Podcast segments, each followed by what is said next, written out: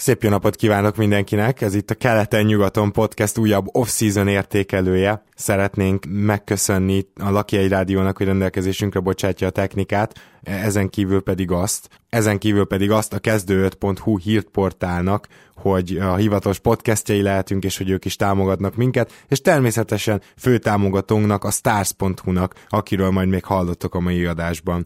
És az első csapat, amelyiket ma átveszünk, az a Portland Trailblazers lesz. Mindenek előtt köszönhetem ismét Zukály Zoltán. Szia Zoli! Szia Gábor, örülök, hogy, hogy itt lehetek sokat is és ha már emlegettük itt a Portlandet, akkor, mint ahogy megszokhattátok, most is van egy vendégünk, mégpedig egy olyan valaki, aki nem tegnap kezdte el követni ezt a csapatot. Csikós Attilát köszönhetem. Szia Attila! Sziasztok, és üdvözlöm a kedves hallgatókat! Um, azért kezdjük egy picit onnan, hogy hogy jött a Portland és a te közös történeted, már csak azért is, mert uh, ugye az NBA 1.hu fórumon mi ismertük egymást, de ott azért volt két-három olyan topik, ahol maguk a drukkerek is jól ismerték egymást, és egy jó közösség alakult ki, és rendszeresen találkoztak is, és az egyik ilyen az a Trailblazers topik volt, és el kell, hogy mondjam, hogy a legtöbbötök, hogyha jól tudom, uh, egészen régóta követi az NBA-t és a Portlandet. Hát igen, én, én 1999-ben kezdtem el így követni az NBA-t, és akkor egyből megtetszett ez a J. Blazers Portland, és hát az NBA.hu-ra akadtam rá, amikor elindult, és ott igen, elég szép kis bagázs alakult ki. Sokan ismertük egymást, meccsekre összeültünk nézni, amikor lehetőség adódott, és így elég jó társaság alakult ki. És egyébként hogy alakult neked? Tehát volt a Jailblazers, persze hát a klasszik, az igazi rossz fiúi voltak akkor a egész NBA-nek. Talán kezdjük ott, hogy van-e valamilyen kedvenc történeted velük kapcsolatban, mert mikor a Bonzi Wells féle könyvnek a kivonatát olvastam, akkor láttam, hogy itt se véges a hossza ezeknek a történeteknek valójában. Akkor, mikor elkezdtem követni, akkor rá egy, azt hiszem egy, egy, egy-két évre volt, ami nagyon megmaradt bennem még a Dallas ellen, amikor majdnem sikerült fordítanunk 0-3-ról. Volt egy meccs, amikor 3-3-ra hoztuk a párharcot, és van is fenn YouTube-on egy videó róla, hogy azt hiszem, hogy Portland Trailblazers Miracle Moment, egy ilyen két perces videó, amikor megsoroztuk a dallas egy pár támadással, nagyon jó videó, tehát erre, erre nagyon szívesen emlékszem vissza. És szerencsédre egy olyan csapatnak szurkolsz, és egy olyat választottál, amelyik azóta is, bár volt egy-két szűkebb esztendő, de elmondhatjuk, hogy ez a csapat bizony rendszeresen releváns tud lenni még ezen az erős nyugaton is, és elég gyakran ott van a playoffban. Még, még akkor is, hogyha az elmúlt években igazából inkább ez a hat kötőjel nyolcadik hely volt rátok jellemző, de mégiscsak azért van kiért és miért szorítani. Ugye ugye hozzá kell tenni, hogy a 2000-es években azért ez nem lehetett könnyű, mert hogy tényleg igazán nagy sztárok is játszottak Portlandben, csak hogy valamiért az az indián temető, amire ráépítettétek a, a csarnokot, az uh, működésbe lépett, és én azon is csodálkoznék, ha te nem lennél uh, sérült, vagy te nem sérültél volna meg mondjuk gyaloglás közben, csak azért, mert drukkoltál annak a csapatnak. Szóval ezt az egész Brandon Roy, Greg Oden, uh, meg egyébként még sorolhatnánk tovább, tehát emlékszem Priscillára is, aki oda jött és fél évvel később befejezte a karrierjét. Szóval ezt az egészet, ezt hogy viseltétek meg, hogy emlékszel vissza erre az időszakra? Fú, hát nagyon nehéz volt. Annyira, hogy én ez alatt az időszak alatt elszakítottam az ahilleszem és a bokám is, ugyanígy kosárlabdázás közben, úgyhogy teljesen együtt éreztem a csapattal. Hát a, a, Roy, a Roy előtt ugye volt az a kutyaütő csapatunk, ami, ami csak arra visszatérve, hogy szinte végig rájátszásban voltunk. Ott volt egy két-három év, amikor nem, ugye még a Randolph volt nálunk, Zach Randolph. Aztán utána jött a Roy Holdridge és az Odano éra, ami ugye hát igen, sajnos nem sikerült túl jól. Pont a napokban láttam felhívták rá a figyelmet, hogy ez a Roy Oden Aldrich hármas, ez 62 meccset játszott egymással, tehát hogy együtt, és e- ebben az időben 50 győzelmet és 12 vereséget tudtak összehozni, úgyhogy nagy, nagy kár, hogy ez nem jött össze ez a trió. Emlékszem a közvélekedésre e- ezen trióval kapcsolatban, és, és a saját véleményemre is, ami egyébként valahogy úgy szólt, még emlékszem, egy fórum poszt, posztot is írtam a Real Gym erről, hogy a legrosszabb esetőségnek azt tartottam, hogy egy-két bajnoki címet nyert csak a Portland, de hogyha, hogyha összejön minden, és összeszoknak, akkor ilyen dinasztiát vizionáltam, úgyhogy, és én tényleg semleges szurkolóként, tehát nem is szimpatizáltam velük, úgyhogy azt hiszem, ez mindent elmond arról, hogy, hogy milyen hihetetlenül tehetségesnek tartották ezt a csapatot, meg hát az is volt, csak sajnos az élet másképp akarta a dolgot. És hát azért, hogyha ezt folytatjuk, mert hogy egy idő után egyszerűen nem tudott mit csinálni a Portland, és egyszerűen be kellett látni azt, hogy jó, hát akkor Aldridge-ra és Batumra kezdhet el építkezni, mert nem mintha Batum nem lett volna fél évenként fél évet sérült, de ő legalább időnként így visszatért. Úgyhogy, hogyha mindezt megnézzük, akkor Lillard valójában megváltóként érkezett, és bevallom őszintén, hogy amikor ő megjött az NBA-be, egyáltalán nem gondoltam azt, hogy egyből ekkorát tud robbantani. Ugye idős ruki volt. Most az más kérdés, hogy ő olyan sokat nem is fejlődött, de egyből gyakorlatilag azért is lett az év újonca, mert magasan kiemelkedett az első évesek közül. A Lilárdnak a megérkezését eh, milyen eh, hát hogy is mondjam, elvárásokkal nézted, és mennyire lepődtél meg, hogy ennyire jó rögtön az elejétől? Hát kicsit számítottam rá, hogy, hogy jó lesz, pláne a nyári ligája után ott dominált minden meccsen, meg a, a top 10-es irányítókat, Austin Rivers igazából leszette a pályáról, úgyhogy én nekem elég magasak voltak az elvárásaim, és hát be is jött szerencsére. Nagyon örülök azóta is neki, hogy rá sikerült jól húznunk, és nem egy sérülékeny játékost elhozni. Már még emlékszem, akkor nagyon sokat vaciláltunk, hogy esetleg Drummondot kéne elhozni azzal a pikkel, hatossal, de azt hiszem, hogy jól döntött a vezetőség. És ezért a Lilárd időszaknak egyébként volt egy kicsúcsosodása, hogy úgy mondjam. Tehát akkor ugye összejött egy olyan mag, amiben benne volt Lillard, ugye McCallum is már bontogatta a szárnyait, ő egy, egy-két évvel később jött, illetve főleg ugye Aldrich és Batum, és ebben az időszakban azért elértetek egy olyan magasságra, hogy folyamatosan ott voltatok a negyedik, ötödik hely körül. Csak az volt a probléma, hogy ez a két év, ez a 13-14, ez, ezek minden idők szinte legerősebb nyugatjai voltak, és a bőven 50 győzelem fölötti szezonok sem voltak mindig elegek arra, hogy hazai pályán kezdjetek. Sőt, ugye először ötödik helyen végeztetek, és a Houston negyedik lett, és aztán végül sikerült így is tovább menni egy kört, majd a következő évben pedig a negyedik helyen végeztetek névleg, hogy a Grizzliesnek jobb volt a mérlege, csak akkor még élt ez a divízió győztes szabály, és ebben az évben meg a Grizzlies a hazai pályát és kihasználva simán nyert. De mindesetre ez volt az a két év talán, amikor ennek a generációnak a csúcsa volt, és akkor ne feledkezzünk meg ugye Wesley Matthewsról sem, aki ebben az időben volt talán a, az NBA pályafutása csúcsán szintén. Talán erről a két évről mesélj, hogy akkor ugye elhitted, hogy ebből a csapatból most így, amíg Aldridge is a prime van, meg Matthews is a prime van, lehet akár egy konferencia döntős gárda is? Hát igen, abszolút.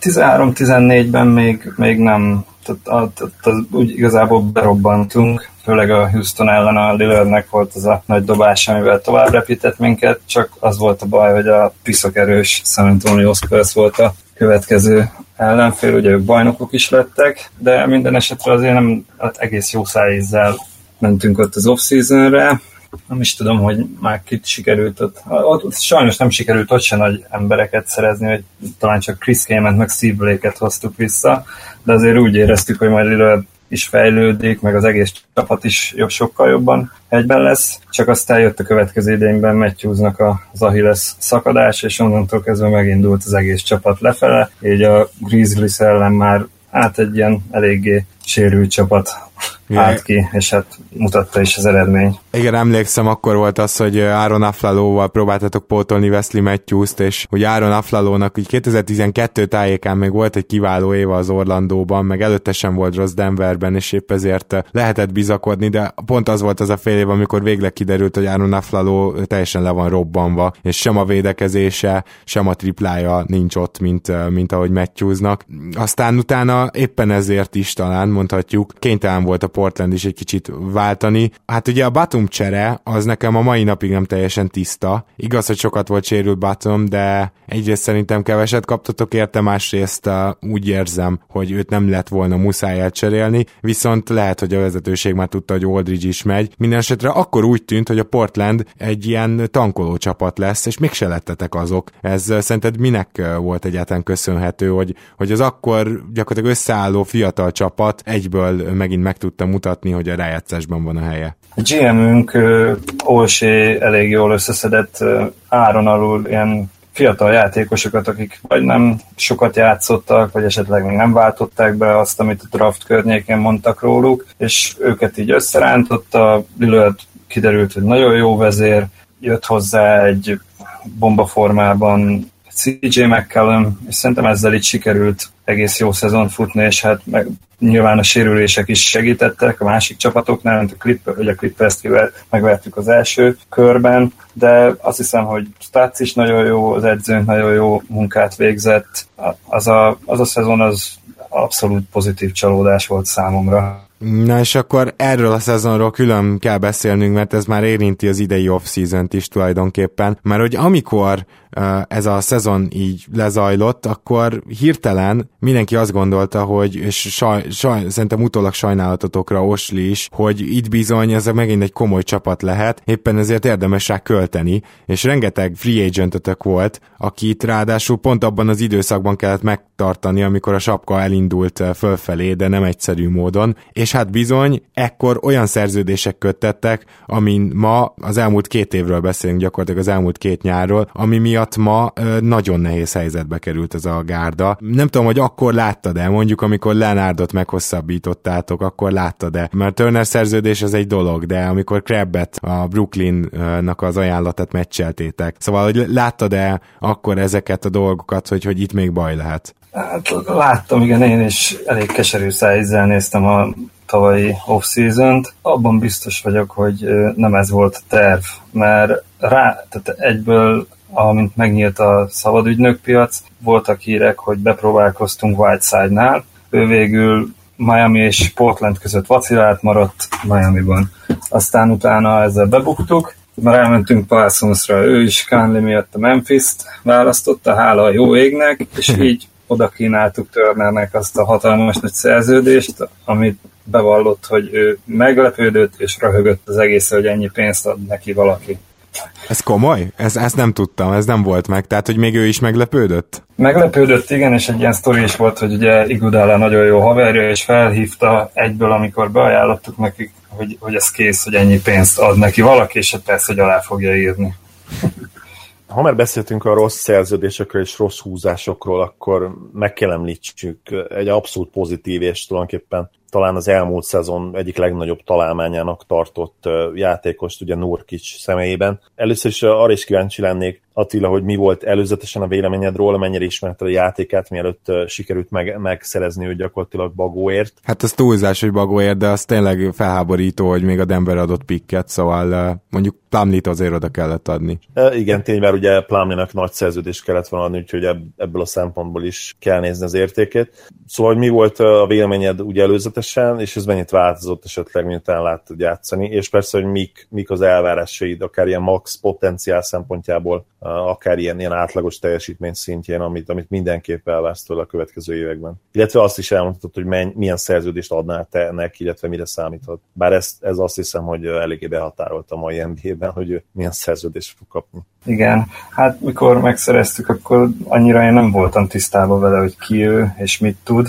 Nem nagyon néztem Denver meccseket, inkább csak gyorsan utána kerestem, hogy mit tud. Hát utána abszolút pozitív csalódás volt, amikor bemutatkozott, meg hát a, az idény is ott indult meg a szekér a Portlandnek, úgyhogy én örültem neki, azonban én azok közé, a szkeptikusok közé tartozok egy ilyen Portland berkekben, akik én tartok Nörkicstől, tehát ő most posztolja folyamatosan a videókat, hogy milyen keményen edz, mennyit fogyott, csak az a baj, hogy utána néztem, és múlt nyáron a Denvernél is ugyanez volt, tehát Denver mezben is lefogyott, nagyon sokat edzett, aztán mégis úgy alakult, hogy olyan döntést hoztak az edzők meg a vezetőség ott, ami neki nem tetszett, és akkor igazából ilyen kis kisgyerek módjára bedúzzogott, elment meccs közben az arénából, úgyhogy én emiatt én tartok tőle. Szeretném őt látni egy egész idényen keresztül, valamint, hogy mennyit, mennyit tud így egészségesen maradni játszani. Na igen, az egyértelmű, hogy, hogy Nurkic egy hangulatember,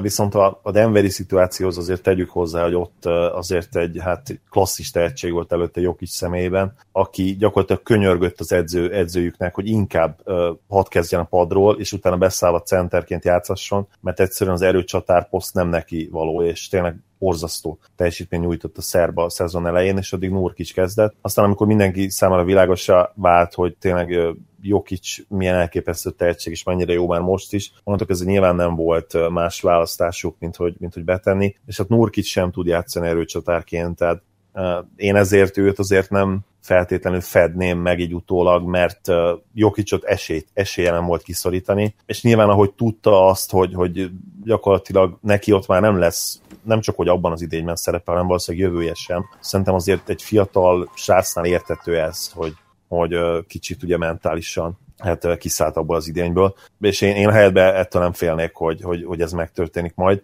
Nyilván egy esetben történette meg, hogyha valamiért megint kiesne az edzőjek kegyeiből, ami, amire azért szerintem kicsi az esély Portlandben, mert masszívan a, magasan a legjobb center tehetségetek jelenleg. Na azért azt tegyük hozzá, hogy ez még vissza fogunk térni ehhez a motivumhoz Portlandről, hogy olyan magas ember, aki a center poszton tudja a jobb teljesítmény nyújtani, és nem, a, nem, nem pedig a power forward poszton.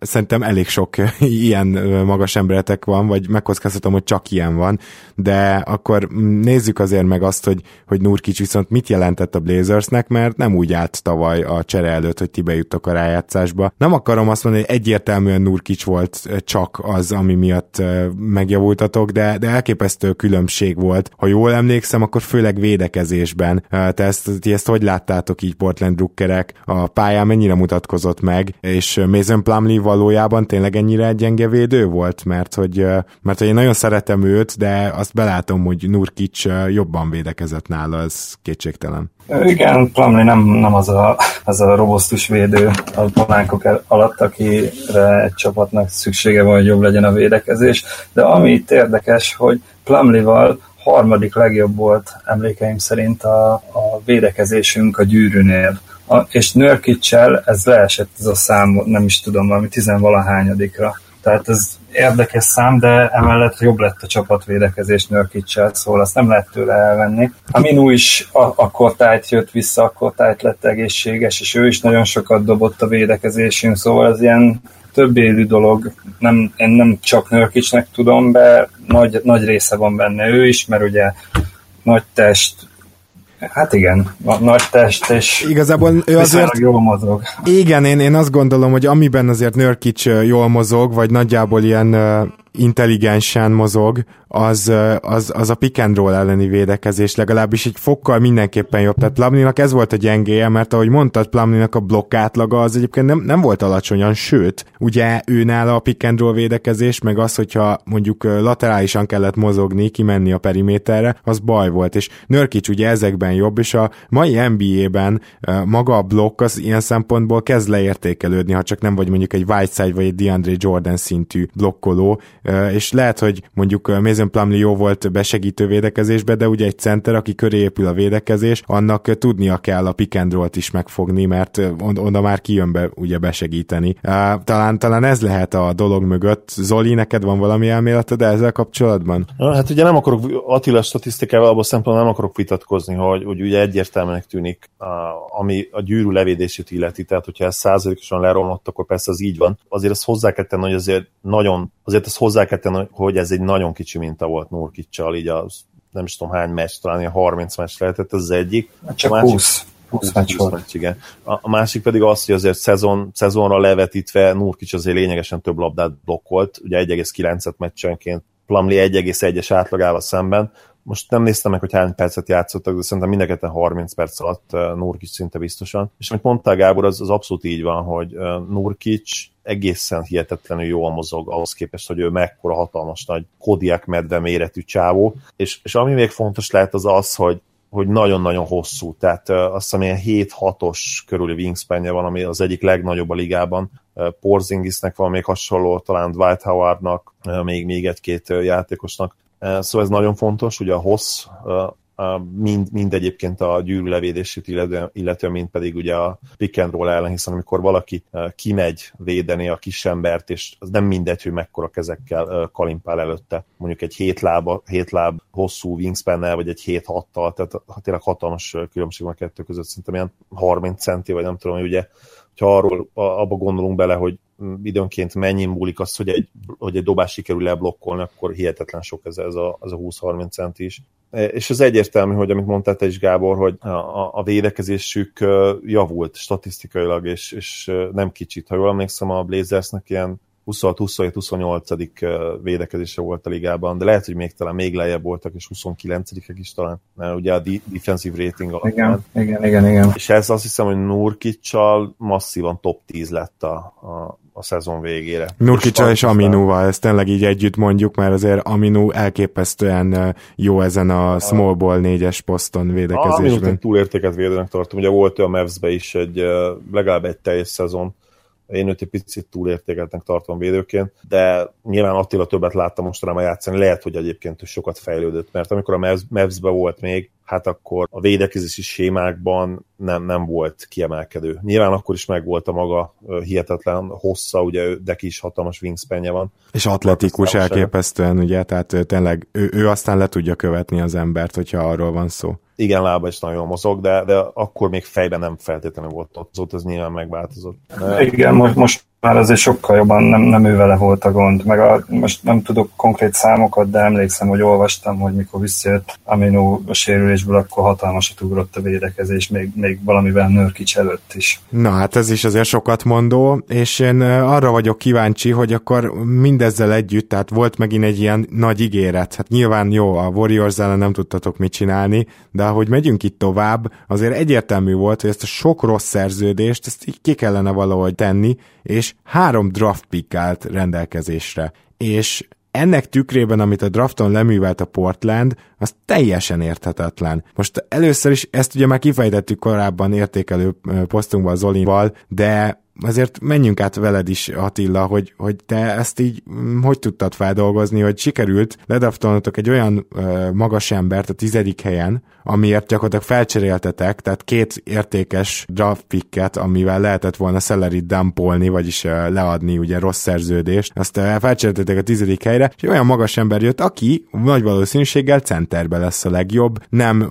vizionálta senki azt, hogy ő majd ö, négyest fog tudni játszani. Na most ugye már tettem rá utalást, hogy ebből a típusú játékosból nálatok annyi van, hogy nem fér el a rosterben gyakorlatilag. És ezek után, hogy ezt megtettétek, és értecseréltetek fel a tizedik helyig, miközben a tizenötödik helyen kényelmesen Jackson, Justin Jackson elérhető lett volna, aki tökéletes lett volna nektek, azt kell, hogy mondjam, ugye a hármas posztra cserének, tehát ami kisé hiányzik. Vagy ugye lehetett volna a szellerit leadni, ezek után még draftoltatok is egyet a harmadik draft draft picketekkel, úgyhogy én teljesen értelmetlenül álltam azelőtt, hogy mit csinált a Portland.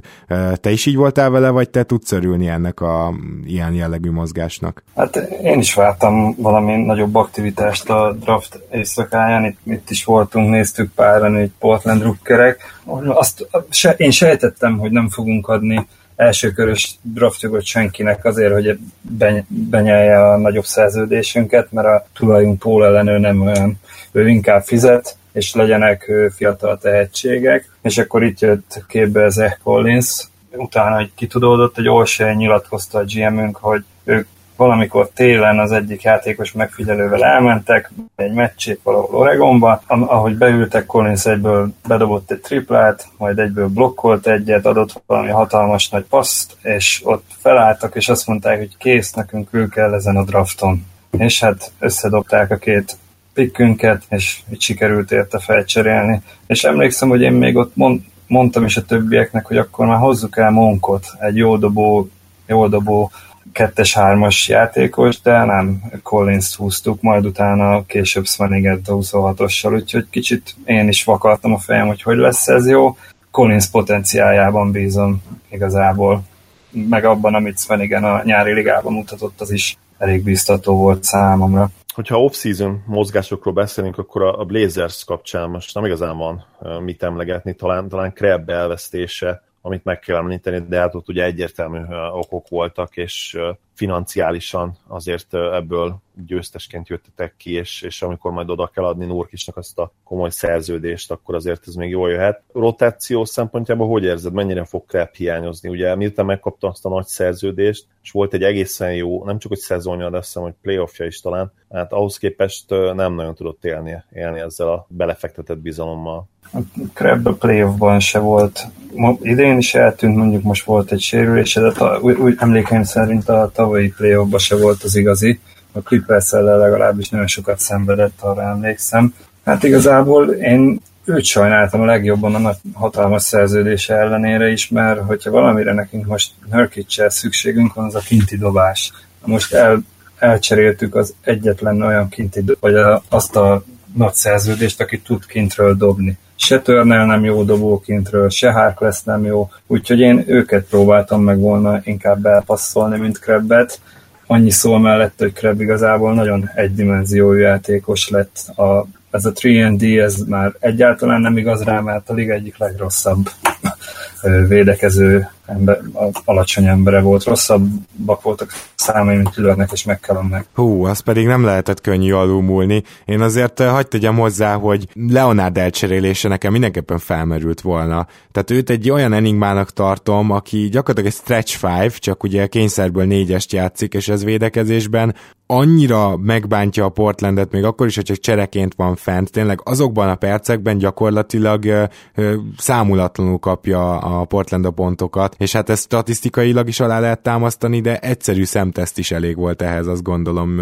Mindenki látja, hogy Leonard nagyjából milyen sebességgel mozog. Centerként sem lenne igazán használható, de legalább egy picit magas, azért ő atletikus, valamennyire talán meg tudja zavarni a betöréseket, de hát ott is, ha pick and roll ellen kell védekezni, akkor ugye vége van. És ezért neki is 10 milliós a szerződése, úgyhogy ha már itt Harkless-t szóba hoztad, akinek ennyi sem, akkor én azt gondolom, hogy Leonardot bármikor előbb cseréltem volna, mint Harkless, és, és nekem fura is például, hogy Leonard azért egy jól dobó magas ember, csak éppen nem biztos, hogy a Portlandben lett volna lehetősége, de hogy nem lett volna olyan csapat, aki átveszi esetleg mondjuk egy second rounderrel együtt, nem is kell talán pikket adni, szóval nála láttam erre egyetlen esélyt. És amiért Harkless viszont nagyon nem cserélném el a helyetekben, az az, hogy igazából azon a hármas poszton senki nincs.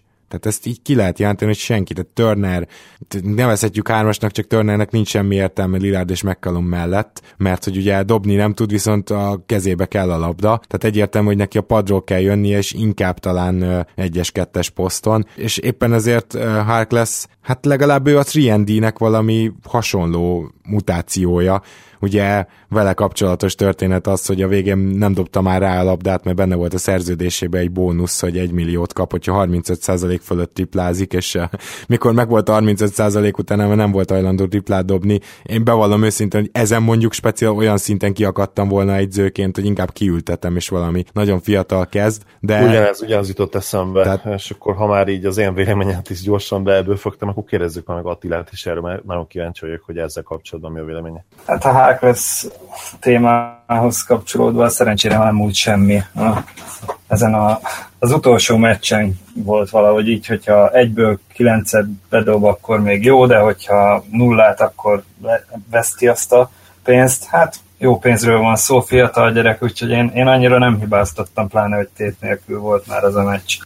Ő, Leonardre pedig visszatérve, ő, én nagyon nem örültem neki, mikor ledraftoltuk. Én, én mindig is félek a fehér magas fiúktól, de bíztam benne, mert, mert atletikus volt, sose volt az a hú de robbanékony, de azért volt gyorsasága, viszont az itt az évek alatt, hogy pakolták fel erre az izmot, őrületesen eltűnt az a, az a kevés gyorsasága is, ami volt, és amiket csinál a pályán, az ú, sokszor csak vakarjuk a fejünket, hogy igazából fogalma nincs még mindig a játékról, és szerintem a vezetőség még ebben bízik, hogy talán egyszer, ha rájön, hogy mit kéne csinálni, hogy kéne csinálni, akkor, akkor egy jó magas ember lesz belőle. Más, más nem tudok én, nem, nem tudok másra gondolni, hogy miért tartunk ki mellette, amellett, hogy szerintem senki nem akarta idén elvinni őt Hogyha hogyan továbbra rá akarunk térni, akkor muszáj lesz itt beszélni a rotációról, meg egyáltalán erről a keretről, mert az tény, hogy a Portland nem igazán tudott mit csinálni, annyira luxusadó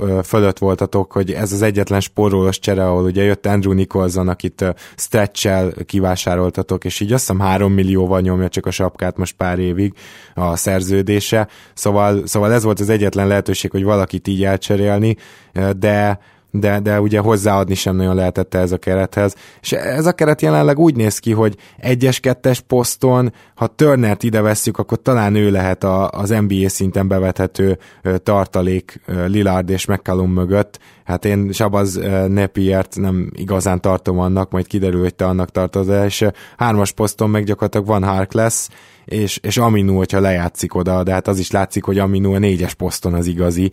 Hát ez valami elképesztően szűk, ez az alsó rotáció. Mit gondolsz Attila, ki az, aki ide berobbanhat, vagy, vagy lehetette volna valamit másképp csinálni, akár a drafton, akár az off-seasonben? Hát biztos, hogy lehetett volna máshogy csinálni, de nem így lett. Én Turnerben bízok amúgy még mindig, hogyha esetleg kicsit jobban használnánk, úgy, mint Bostonban volt. Tehát kapja meg ő ott a második, második ö, csapatban a labdát, azt a pumpálja amennyit kell, mert abból tud igazából eredményes lenni. Az a baj, hogy én, én azt nem látom, hogy hogy játszhatjuk Turnert együtt mccallum és lillard mert mind a háromnak nagyon kell a labda a kezében. Turner gyakorlatilag a padról kell hozni, vagy Lillard, vagy McCallum cseréjének, nem? Igen, igen, én is így gondolom, csak hogyha Turner fenn van, akkor vagy Lillard, vagy McCallum kezéből szinte teljesen kimegy így a labda mert ő aztán pumpál vég nélkül. És jó, lehet mindkettő, mindkettő shooter, de, de akkor e, sok erősséget elveszít a csapat támadásban. Az egyértelmű, hogy center post hogy fog kinézni, legalábbis ugye, ami a kezdő státuszt illeti, de, de így előre láthatólag mit, mit gondolsz a, a magas rotációról, mert ott azért hát nem csak, hogy lehetnek problémáitok, de egy-két olyan döntést is meg kell hoznia majd az edzőnek, ami nem biztos, hogy mindenkinek fog tetszeni. Azért soroljuk fel itt a, a tételesség kedvéért, hogy, hogy miről van szó. Mondjuk, amikor van úgy egy kezdőkaliberű magas embered, és amellett pedig van mondjuk öt nagyjából csere kaliberű magas embered. Most akkor most csak ezen a teljesség igénye nélkül végigmennék, hogy ugye Ed Davis, aki négyesként került az NBA-be, de valójában ugye nem tud dobni, ezért meg, meg a minden tulajdonsága alapján most már a mai NBA-be center, akkor uh, itt van ugye Noah Vonle, aki, aki centerbe is játszottatok, ő talán még uh, megtanulhat dobni, nemrég hívta fel a figyelmemet uh, a NBA sportévén csoportban valaki arra, hogy ő bizony egészen jól dobta a triplát is a egyetemi évei alatt. Sőt, tehát szerintem az egyetem, egyetemen ő gyakorlatilag ekte stretch for volt. Igen, és, és ehhez képest ugye Portlandben is még, még centert is játszott, de ugye ő is itt van, ő talán lehet egy megoldás, csak hát vele is valami csak nem stimmel, hogyha, hogyha Portlandbe sem tud igazán a tűz közelébe kerülni, és akkor itt van, itt van még Lenard, akiről már beszéltünk, itt van a most draftolt Caleb Svenigen, és itt van a most draftolt Zach Collins, és fogadjunk, hogy még ki is hagytam valakit. De szerintem ennyi, ennyi van jelenleg. Ezzel, ezzel itt kidobtuk. Úgyhogy ő már nincs. Hát igen. A... Szerintem Collins is egyértelmű az összepen, nem? Tehát valószínűleg ő lesz a cserecenter egyetértő. Igen, igen, én így látom, hogy Nurkic mögött fog jönni, neki úgy se kell most sok perc, szoknia kell az NBA-t, ugye a Gonzagán is igazából ezt, ezt, ezt a szerepet játszotta ott is a padról jött, talán azzal nem lesz gond, hogy hát ha csak nem jön sérülés, amit számunkra amúgy nagyon jól ismert center poszton, ugye. Érdekesebb már a négyes poszt. Én azért azt mondom, hogy Nőkics mellett Van fog kezdeni, mert tavaly egész jól működtek együtt, Van Lé száma is elég szépen megnőttek Nőkics mellett, és őt ismeri Státsz, úgyhogy én azt mondom, hogy ő fog kezdeni. Akkor Aminu jön a padról? Hát igen, Szerintem Aminu a padról fog jönni. És akkor Ed, Ed Davis pedig egyáltalán nem is játszik. Én el tudom képzelni, hogy Davis ezzel a tavalyi gyenge idényével kiátszotta magát a rotációba, meg ugye sérült is volt. Én, én őt nem, nem hiszem, hogy nagyon sokat fogjuk használni, pláne így, hogy Svenigen egész jó nyári ligát hozott, és szerintem neki is próbálunk majd perceket szorítani valahol ott a négyes poszton ha mondjuk statisztikailag kellene tippelned Attila, mit vársz mondjuk Nurkicstól, és még esetleg ugye a, a többi elmenőt is így gyorsan elmondhatod, illetve csapatszinten szerinted mire lehet ez elég jövőre? ebben a valószínűleg, mondtuk ezt már párszor, de, de most tényleg úgy érzem, hogy reálisan ez lett minden idők legerősebb nyugodtja a következő évi. Hát igen, hogyha az, én azt mondom, hogyha minden jól klappol, akkor ilyen hát 6 hétre oda lehetne érni szerintem. Talán az még reális lenne, hogyha kicsit felfejlődne a védekezés, főleg a irányító posztokon. Aztán, hogyha valami sérülés jön alapembereknél, ugye a McCallum Lillard Nurkic trióból, akkor szerintem simán le is maradunk a rájátszásról. Az, hogy Nurkic milyen statokat fog hozni, az, az egy nagyon jó kérdés. Terry Stotts rendszerében azért megkockáztatom, hogy a passzátlaga az igen magasan lesz, ahogy Plumlinak is volt, de Plumli mondjuk én jobb passzolónak tartom őt, mint Nurkicot, de Nurkic sem egy rossz passzoló, és ki tudjátok majd használni, úgyhogy megint ez a Portlandi center jól passzol, az, az megint meg lesz, nem? Igen, igen, annyiban annyi a különbség, hogy Plumli azért többet vezette a labdát. Nurkic inkább a pozícióból passzol ki jól. Szerintem azért lesz nekik valamivel kevesebb, de, de én meglepődtem rajta, hogy milyen jó passzol, úgyhogy én, én abba bízok, hogy erre épít majd a támadó játékunk. Egyetértek egyébként teljesen azokkal a jóslatokkal, amiket mondtál, bár tényleg mindennek össze kell jönni a hatodik, hetedik helyhez. Szóval, szóval nekem vannak aggodalmaim a csapattal kapcsolatban. Egy kicsit még beszélnünk kell szerintem Lilárdról és McCallumról, tudom, hogy nem az idei off-seasonnek a témája, de ugye Lillard gyakorlatilag kifejezte a szeretetét Portland városa iránt, és azt mondta, hogy jobban érdekli, hogy itt töltse az egész karrierjét, mint a bajnoki cím. Pedig szerintem egy icipicit problémás, hogy McCallum nem csak ránőtt a fejére, hanem az előző idényben már olyan szintet ugrott CJ, egyébként én az én fejemben ez úgy élt, hogy CJ ismét indulhatna a legtöbbet fejlődött játékos, és tényleg olyan minőségi ugrást produkált, és gyakorlatilag a százalékai olyan fantasztikusak lettek, hogy, hogy ezzel ezzel, ezzel hatékonyabb lett Lilárdnál. És azért szeretnék erről beszélni, mert mind a ketten elképesztően rossz védők és a Lilárdnál szerintem már semmi esély nincs, hogy ez megjavuljon, eddig nem javult meg. McCallumból még kinézem, hogy egy icipicit jobb lesz, de hát ezzel a, a backcourt védekezni e, hiába teszed fel melléjük mondjuk Harkless, Aminut és Nurkicsot, mind a három viszonylag jó védőnek számít, egyik se kiemelkedő egyébként, mint ahogy Aminuról most tájékoztattatok, de szóval hiába rakott körbe ezt már, itt gyakorlatilag valamit lehet, hogy változtatni kell, hogyha nagyon komoly céljai vannak a Portlandnek, és ezért kérdezem, hogy hogy viszonyulsz ehhez, mert én már a Portland helyében, annak ellenére, hogy mit nyilatkozott Lillard, hogyha egy elképesztően jó ajánlat jön, akkor én elcserélném őt, és megkállomat raknám be kezdő irányítónak. Hú, hát abban, abban én vitatkoznék veled, hogy Lillardnál tuti nem lesz jó, megkállam meg igen, mert meg pont fordítva látom, hogy igazából Lillard az a baj, hogy nem próbálkozik. Tehát szerintem annyira elfáradt támadásban, hogy védekezésbe pihen. És ez, ez, ez szerintem látszik rajta, még meg kellene, pedig egyértelműen alul van méret, alul méretezett a kettes poszthoz, és szerintem ebből van baja. Tehát Clay Thompson a playoffban egy csomószor betolta meg és a róla dobott fédevélyeket, semmi gondja nem volt Thompsonnak azzal, hogy átdobja a CJ-t. Szóval én emiatt úgy láttam, hogy inkább Lillard tudna fejlődni, hogyha egy kicsit jobban akarna. Ugye elcserélni Lillardot, az, én az, azért nem értek egyet, mert uh, CJ mikor uh, irányít, akkor sokkal jobban stagnál a, a támadójáték, tehát az egész flowja a támadójátékunknak, mert CJ többet pumpál, mint Dane, és uh, emi, emiatt nem olyan, nem olyan nem megy annyira könnyedén a támadások. Én, én ezért nem,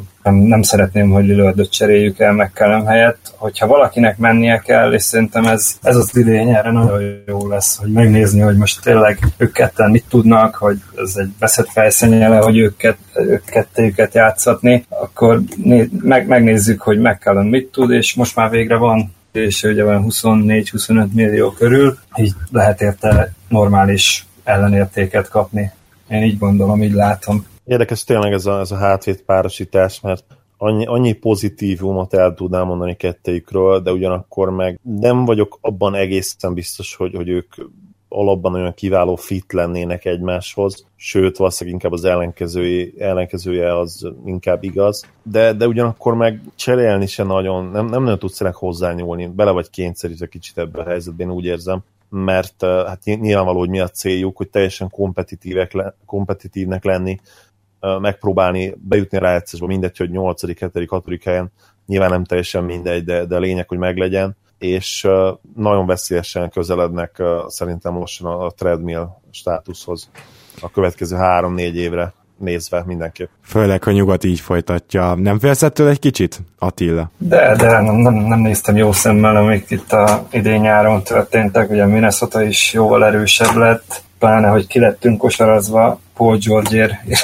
folytatott harcban, hogy megkaptuk, mi ajánlottunk a Pacersnek, mindhárom draftjogot oda akartuk adni, plusz egy számukra kedves játékost a rosterünkről, aki nem Lillard, McCallum vagy Nurkic, és így se adták oda nekünk Paul George-ot, hanem inkább elcserélték az Oklahoma-ba Holadipóra és Sabonisra, ami, ami szerintem azért van, mert ugye a Pacersnek a GM-je volt a mi GM-ünk, akit nagyon csúnyán kirogtunk még valamikor 2012 ben azt hiszem pont a draft előtt rúgtuk ki Pritchardot, majd utána megkértük, hogy ezért még draftoljon nekünk, és sikerült egy Luke Bevitet elhoznunk. Ez szerintem az ő bosszúja volt, és így most Paul George is ilyesmi szagú, hogy igazából csak meg akart minket bosszulni, mert szerintem a mi csomagunk az jobb lett volna számukra, mint amit a Thunder-től kaptak. Ebben abszolút egyetértek, ez egy nagyon, nagyon erős draft volt, három pick, jó, abból nem volt, ha jól emlékszem, top 10-es egy se. Hát nem, de ugye be is cseréltek a top 10-ben már, mint a Portland, tehát ezt ő megtehette volna nagy valószínűséggel a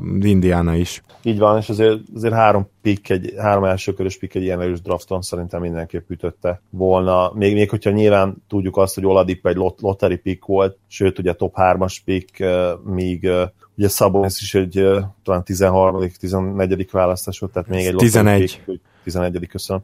De ennek ellenére is azért Szabonisban szerintem nincs olyan komoly potenciál, lehet belőle jó NBA játékos, Oladipóban már nincs szerintem benne az a sztár potenciál, amit vártak volna, viszont ezzel a három pikkel lehetett volna erről a draftról elhozni legalább. Mikor fel is cserélsz, akkor két olyan embert, akibe, akibe azért komoly potenciál motoszkálhatna. Tehát itt megint, megint úgy vagyunk vele, hogy a Pacers sem akar ugye tankolni, hanem valószínűleg nekik kész játékosok kellettek volna, akik, akik már most tudtak volna segíteni a Pacers-en. Szerintem ez egy nagyon szép lezárás itt a portland kapcsolatban. Köszönjük szépen Attila, hogy elfogadtad a meghívásunkat. Van-e még valami, van-e még valami, amit esetleg szeretnél elmondani, különösen azoknak a Portland drukkereknek, akik esetleg most hallgatják ezt az adást, és nem tudják, hogy egy ilyen fantasztikus csapat várja őket valahol?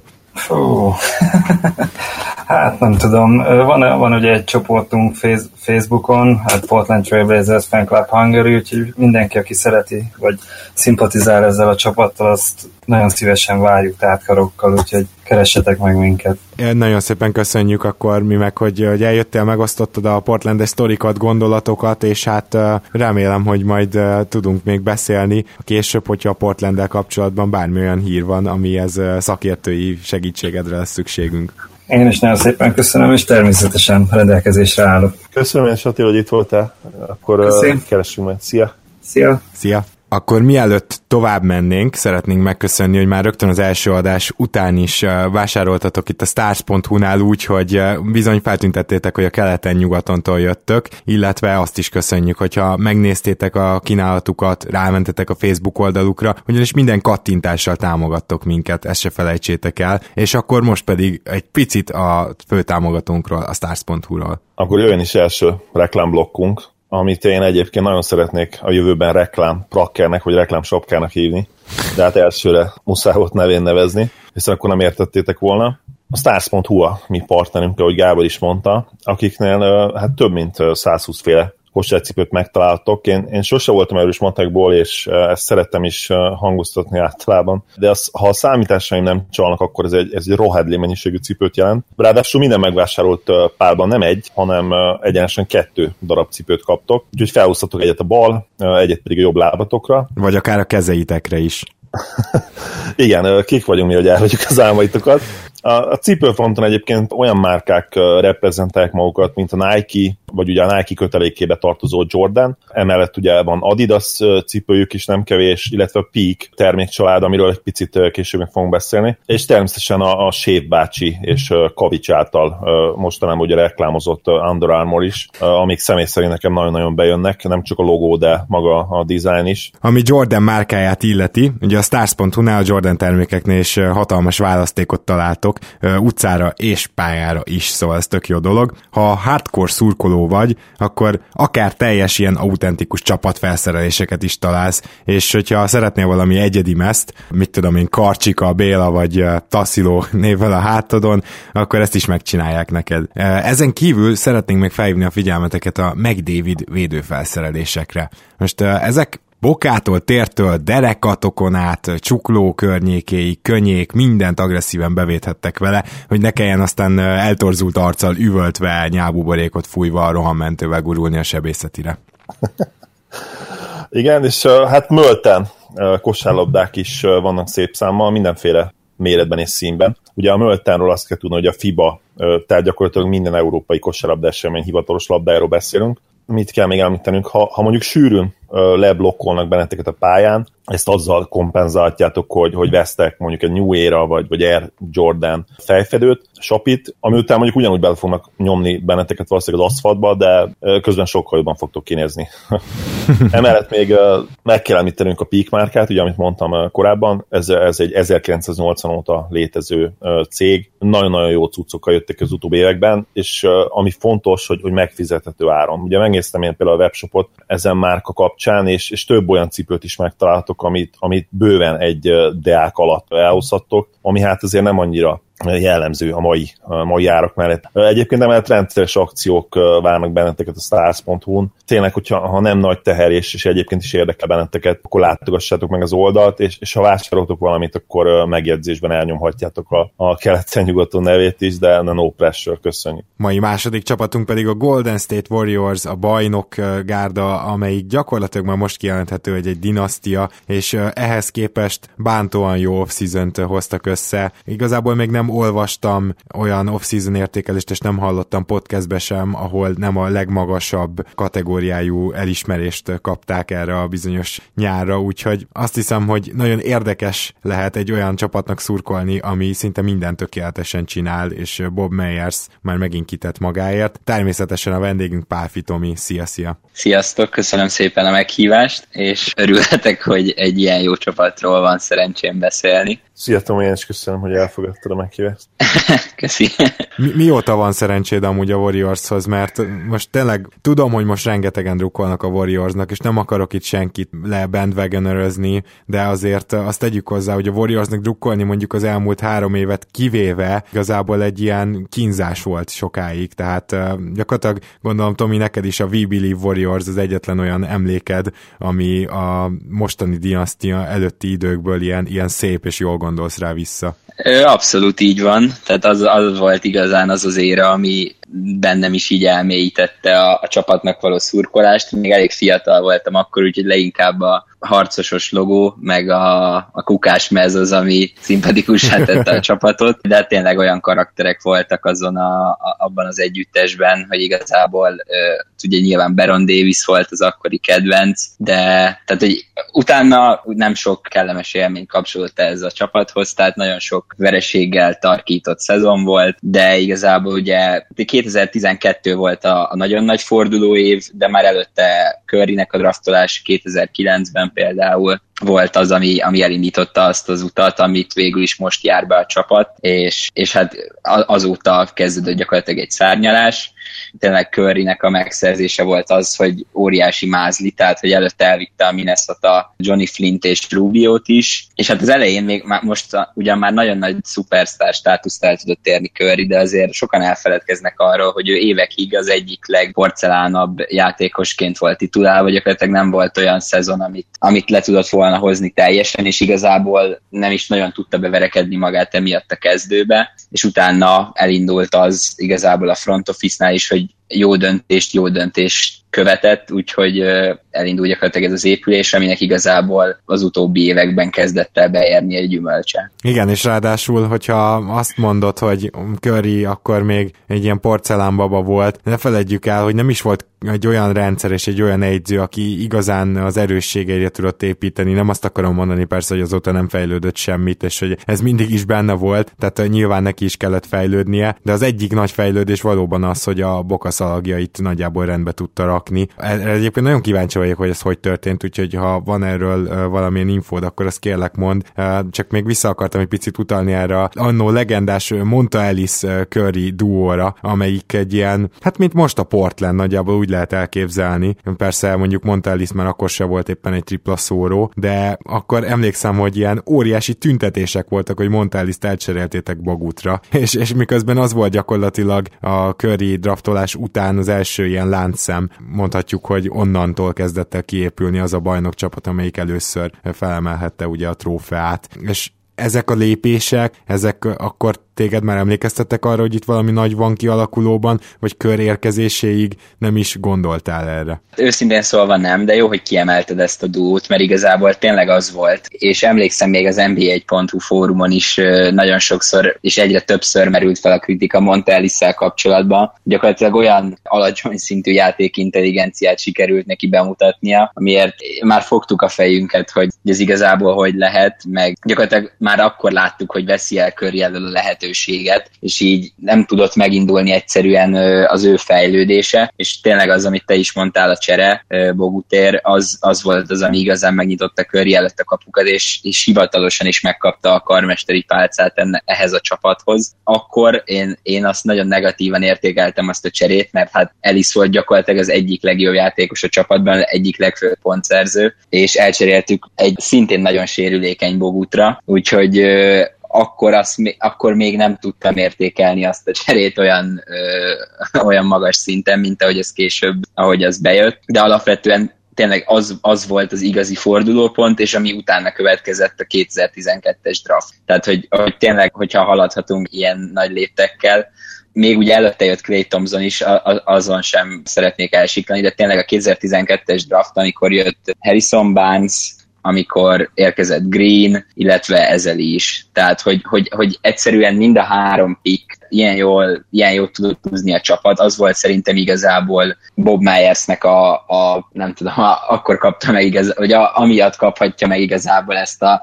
szinte már a San Francisco-i, San Francisco-i polgármesteri pozíciót, mert tényleg az volt egy akkora, akkora fordulópont a csapat életében, ami, ami a mai helyzethez tudott vezetni. Érdekes, hogy említetted Myers-t, illetve egy külön kiemelted, mert gyakorlatilag meg is válaszoltad a, a kérdésemet, amit fel akartam volna tenni ami az lett volna, hogy hogy érzett te személy szerint, Tomi, hogy lassan Myers-t ilyen, ilyen Buffordi magasságokban kellene már említenünk, vagy beszélnünk róla? Szerintem abszolút, tehát konkrétan nem tudok rossz cseréjére gondolni. Tehát az, az, az mondjuk egy kicsit izé, hogy elhozta Jordan Crawfordot, de hát az ilyen ö, alacsony szintű játékos tranzakciók igazából nem azok, amik meghatározzák a GM-nek a sorsát. Hanem mondjuk tényleg, az Iguldala csere, az viszont meghatározza. Az például, igen. Igen, tehát hogy akkor valahogy, így, valahogy valami trükkel rávette a jutát, hogy elfogadja, már nem is Brandon Rush biztosan, meg még egy-két ember tudott dampolni, és tényleg egyszerűen azzal, hogy ilyen mester ilyen tudott helyet csinálni, Igudalának az volt az, ami utána elővetítette azt, hogy, hogy egy, egy, tehát a játékstílusa is teljesen más lett a csapatnak, nagyon jó, sokkal jobbak lettek védekezésben, Igudalá tényleg az egyik legsokoldalúbb játékos volt már akkor is, és ne felejtjük, hogy azelőtt, tehát hogy egy olyan csapatból jött el Denverből, aki előtte megverte a Warriors-t. Tehát, hogy már ő is tudta a, a, vagy szerintem észrevehette a potenciált ezekben a fiúkban,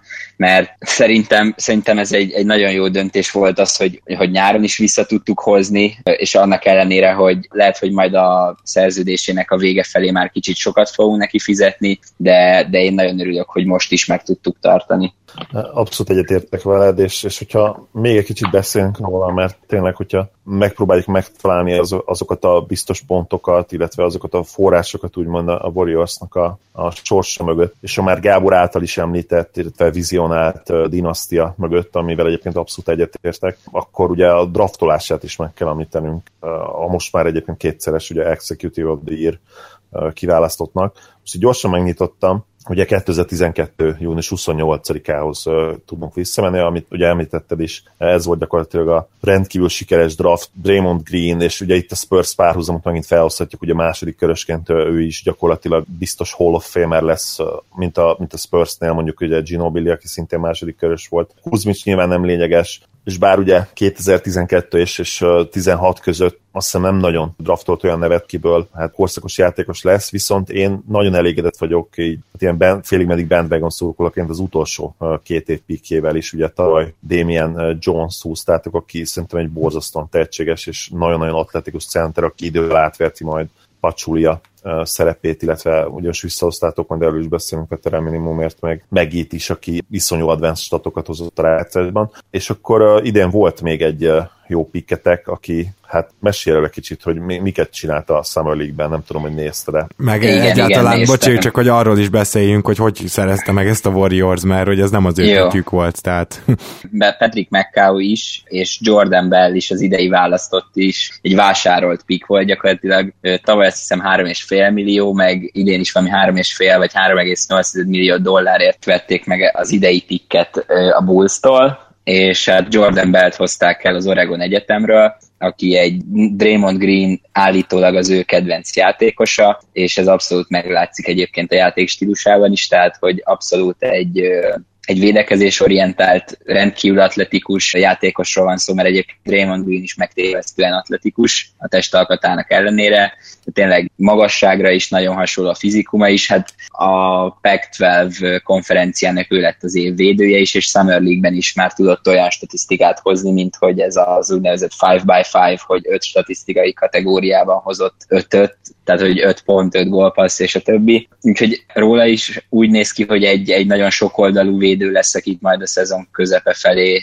talán majd addigra már bőven be tud illeszkedni, és hát Damien Jones-szal egy abszolút egy olyan, olyan védelmet tudtak már a nyári ligában hozni, hogyha ezt át tudják menteni az alapszakaszra, illetve a rájátszásra is, akkor megint egy sikeres draft politikáról beszélhetünk, és Patrick McCall az, akit beraktak a nagy döntőben is perceket kapott, úgyhogy abszolút az ő játéka is az, ami egyébként bizalomra ad okot, mert eddig az ő fejlődése is töretlen, és nem csak a személyisége, hanem a játékstílusa is nagyon ebbe a Warriorsba. Még arra leszek kíváncsi, hogy a két évvel ezelőtti pikkel van Looney, aki sérülésekkel küzdött a karrierje elén, ő hogy tud majd beilleszkedni, de alapvetően Damian Jones és Jordan Bell mindenképpen egy olyan utánpótlás, aki majd Pachulia esetleges távozásával, vagy David West, ugye ez lesz az utolsó szezonja, az ő távozásukkal abszolút jó pótlék lehet majd. Egyébként én pont ezért csodálkoztam is, hogy visszahoztátok meg Git, mert így úgy mondom magas embereknek, ami a Warriorsban a sok smallból miatt alapból nem egy olyan pozíció, ahol feltétlenül sok perc van, gyakorlatilag nem nagyon lesz idő. Tehát én szerintem a Megi visszahozatalan nélkül is meg lett volna a Warriors, viszont vehetjük őt nyugodtan ilyen szempontból egy prémium igazolásként. Ugye Zoli mondta, hogy borzasztó advanced statokat hozott,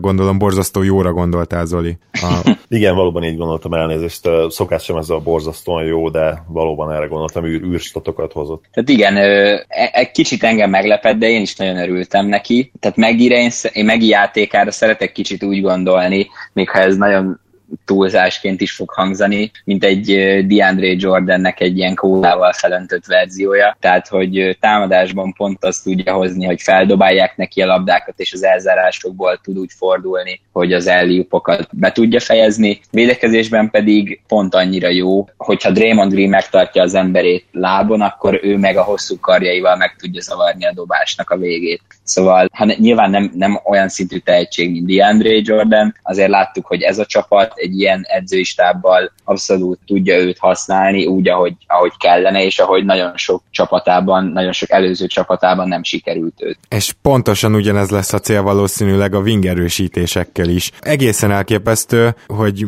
mennyire olcsón tudtátok mindkettő nyári igazolásotokat letudni, és vicces egyébként, hogy mondjuk úgy, hogy nemzetközi erősítés, már amennyiben Nick Jan komolyan gondolja az ausztrál állampolgárságot, akkor ausztrál-izraeli párost hoztatok gyakorlatilag a kettes-hármas posztra, és mind a kettő elit triplázó. Abszolút így van, és tehát Nick Youngról pont ma olvastam egyébként, hogy azt hiszem Curryvel holt versenyben volt a valamelyik százaléka, azt hiszem, hogy a, az üres dobásokból elengedett triplái, vagy valami hasonló, tehát hogy en, ebben a csapatban, ha valamit lehet garantálni, az akkor az az, hogy lesznek üres dobások. Tehát Nick Young biztosan nem fog megijedni a, úgymond a, a pillanat nagyságától.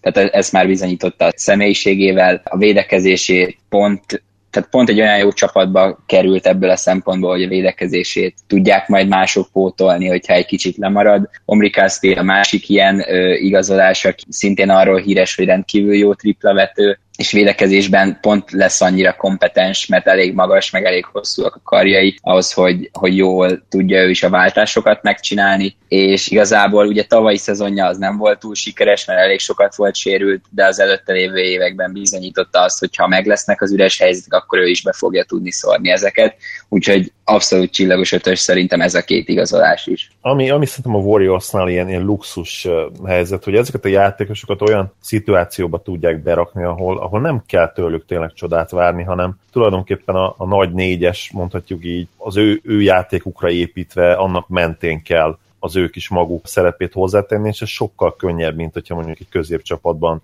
kellene egy nagyobb szerepben bizonyítani. Ez abszolút így van. Tehát, hogy igazából, ha Nick Young már csak annyit csinál, hogy felteszi a kezét és állasarogóan várja a labdát, akkor valószínűleg meg fogják találni. Tehát a Warriorsnak az egyik számomra legélvezetesebb vagy legnézhetőbb képessége az, hogy milyen gyorsan, milyen szépen tudják járatni a labdát, és megtalálják azokat az embereket, akik tényleg üresen maradnak. Úgyhogy azzal, hogy gyakorlatilag nem lesz ilyen szintű teher a, a kiegészítő játékosok vállán, ezzel az is lehet, hogy Nick Young is például magának egy olyan szintű következő szerződést tud majd máshol kiharcolni, ha itt egy remek, játék, remek szezonokat tud majd magáénak. Szerintem biztos, hogy jól be lesznek építve. Igazából tényleg csak azt tudom elmondani, hogy, hogy ez két világklasszis igazolás, és ezzel is vissza lehet utalni arra a pontra, hogy, hogy Bob Myers igazából tényleg a, a Buffordi magasságokra tör. Hozzáteszem, hogyha egy dologtól fázok, egyetlen egy dologtól fázok a, a Warriors idei nyarával kapcsolatban, az mégiscsak Nick Young. Én sem emelném mondjuk tízesről, vagy nem csökkenteném tízesről kilencesre, vagy mit tudom, ötösről öt alára sem ettől függetlenül a Warriors off az értékelését, de az is tény, hogy Nick Young, hát ő semmiképp nem az a típus, aki ebbe a bizonyos csapatjátékba így behajtja a fejét, még akkor sem, hogy a, a csapatjáték Spurs utáni második legnagyobb szentélye lett a Warriors, és igazából, ha valami okozhat problémát, akkor ez. De hát persze ez is csak egy ilyen felvetés arra nézve, hogy mi az, ami esetleg pici reményt adhat a ligának, vagy nem tudom, mert, mert, mert hogyha megnézed, akkor Meggi sem volt az a nagy csapatjátékos korábban, Iguldala is ugye franchise playerként tekintett magára, és mind a két játékost így 30 éves kora körül hozták a Warriorsba, és Nick Young is ugye 31, és, és mind a kettő behajtotta a fejét, és abszolút azt hozta, amit tud. Illetve a másik nyilvánvalóan az Iguldának a három éve, és hogy az egy picit sok az a szerződés. Kicsit úgy is vagyok vele viszont, hogy megszolgálta, tehát hogy mindig nagy négyest emlegetünk, de hogy Iguldala fontossága az, az nagyon nehéz lenne elkerülni, és hogyha fontossági sorrendet kell felállítani, akkor lehet, hogy így rá, rálegyintünk, hogy az ötödik legfontosabb fontosabb játékos, de egyáltalán nem vagyok róla meggyőződve, hogyha most az elmúlt három évet visszanézve megkérdeznénk Kört, akkor ő az ötödik helyre tenné. Persze nyilván sose vallaná be, hogy, hogy kit hanyadik helyre tesz, mert nem az a típusú egyző, de lehet, hogy ő még fontosabb volt ennél is időnként. Főként akkor, amikor például mondjuk Clay Thompsonnak nem ment annyira, Iguldala ilyenkor is elő tudott hozni ilyen jó triplázást, úgyhogy ő nem jó triplázó, és, és olyan fantasztikus védekezést, ugye főleg az első bajnoki címnél, a, amit hát szerintem rég láttunk döntőben. Igen, még az első pár mondatodra Nick Younghoz visszatérve, tehát hogyha ha valamit bizonyított az edzői stáb az utóbbi években, akkor az az, hogy, hogy az ilyen uh, játékosokat úgymond be tudja illeszteni, itt most megíre gondolok főleg, de hogy megtalálják azokat a szerepeket, amiben valaki kifejezetten jó, és tudnak arra az erősségre építeni, e- ezt így Nick kapcsolatban, és még a, a másik az, ahogy, az, ahogy Igudala gyakorlatilag önszántából uh, tudott hátralépni, és vállalta azt, hogy ő jön a padról, és kezdje Harrison Barnes helyette. Tehát gyakorlatilag a, a superstar, superstári Philadelphia státuszából lépett hátra, és még azért Denverben is inkább, inkább a, a húzó emberek közé tartozott, és gyakorlatilag ez nem tudom, hogy mennyire az edzői stáb érdemel, vagy mennyire az ő, vagy mennyire kell neki személyesen leróni a tiszteletet, de tőle ez egy abszolút visszalépés volt, úgymond, és lehet, hogy a szerződésében ez is benne van, hogy vannak olyan dolgok, amiket a kamerák nem tudnak felvenni, az, hogy ő mennyire tartja egybe a csapatot, tényleg abszolút ő az a, az a, az a ragasztó ember, aki, aki összetartja a srácokat, és beépíti például a fiatalok fejlődésében is nagyon nagy szerepe van. Úgyhogy tényleg lehet, hogy a szerződés vége felé majd kicsit sokaljuk azt a pénzt, de akkor majd vissza lehet tekinteni ezekre az évekre úgy, hogy, hogy valószínűleg megérte. Szerintem arról is lehet egyébként nála szó, hogy ő rájött arra, hogy, hogy neki ez a szerep az ideális. Tehát amit említettél is, hogy belőle Filiben próbáltak egy ilyen franchise játékos csinálni, és az igazság, hogy az a szint neki magas volt. Mind játékstílusban, mind pedig hatékonyságban. Ő abszolút inkább ez a második, vagy, vagy lehet, hogy egy nagyon-nagyon-nagyon jó csapatban inkább harmadik számú opció lett volna, harmadik számú opcióként lett volna tökéletes már akkor is, és itt most a Warriorsban már az elmúlt években is, még a, azt hiszem, szerintem már 2014-es szezonban is inkább ilyen mentor szerepben volt, de 2015-ben ugye mindenképp, és, és ez, ez áll neki jól, ezt tudja jól csinálni, és, és most még inkább kiteljesített majd ebben a szerepben. Hát hogy egyrészt ugye a fiatalokat hogy tudja mentorálni és tanítani, meg amit már említettetek, hogy, hogy igazából védekezésben az, az, amit tud nyújtani, nem is a, nem is a pontszerzés az ő új profilja, hiába volt a, a vezérszerepeiben, úgymond az előző csapatoknál az egyik fő pontszerző. Itt neki simán elég támadásban az, az, az hogy néha ő hozza fel a labdát és osztja szét a társaknak, de inkább védekezésben az, ahol, ahol bármikor rá lehet dobni a kettestől négyes posztig elkezdve nem fog, nem fog cserbe, nem fogja cserbe hagyni a csapatot, mert egyszerűen olyan őrületes fizikuma van még ilyen idősen is, és tényleg az, amit mondtál, hogy, hogy ez, a, ez a mentor szerep, ez neki nagyon-nagyon jól áll, és hát remélem, hogy ezt még ezt, ezt a elkövetkezendő években is ilyen jól fogja tudni vinni. Az egyetlen, ami itt a dinasztiánál azért közbeszólhat, bár tegyük hozzá, hogy a Warriorsnak kapásból szerencséje volt a, a CBA váltásnál is, meg ahogy, ahogy felment ugye a sapka azzal is, tehát hogy nem lenne így Durant, ez, ezek nem történtek volna meg így. Minden esetre azért az új CBA arról szól, és arról is akar szólni, hogy az ilyen szupercsapatokat ne lehessen egybe tartani. És most nagyon érdekes, ugye volt egy táblázat, amit keringett a neten, és már beszéltünk is róla Zolival, hogy most aztán ilyen exponenciálisan növekedni fog majd az a luxusadó, amit a Warriors kénytelen fizetni, és nem is még a mostani év az érdekes, hanem ugye majd 2019-re, mikor is Green-t meg Clay thompson is majd meg kéne tartani, akkor, akkor egészen ilyen soha nem látott gyakorlatilag űrmagasságokba mehet a luxusadó. Sokan sokan érveltek azzal, hogy a bajnoki címmel amúgy mennyi pluszbevétel jár, és hogyha ezt nézzük, akkor ez rendben van, de bevallom őszintén, hogy láttam már egy-két csapatot így szórni a pénzt luxusadót fizetni, de egy bizonyos határ fölé még a Lakersek, a Knicksek, még a bajnok Cleveland sem megy. Őszintén mondom, hogy ezt a következő két évet élvez nagyon Tomi, mert én úgy érzem, hogy nem lesz reális az azért, hogy ilyen, hogy ilyen 200 milliós fizetésekért majd egybe tartani ezt a csapatot 2019-ben vagy 20-ba. Te, te mennyire tartasz ettől, vagy most jelen pillanatban csak élvezed a pillanatot?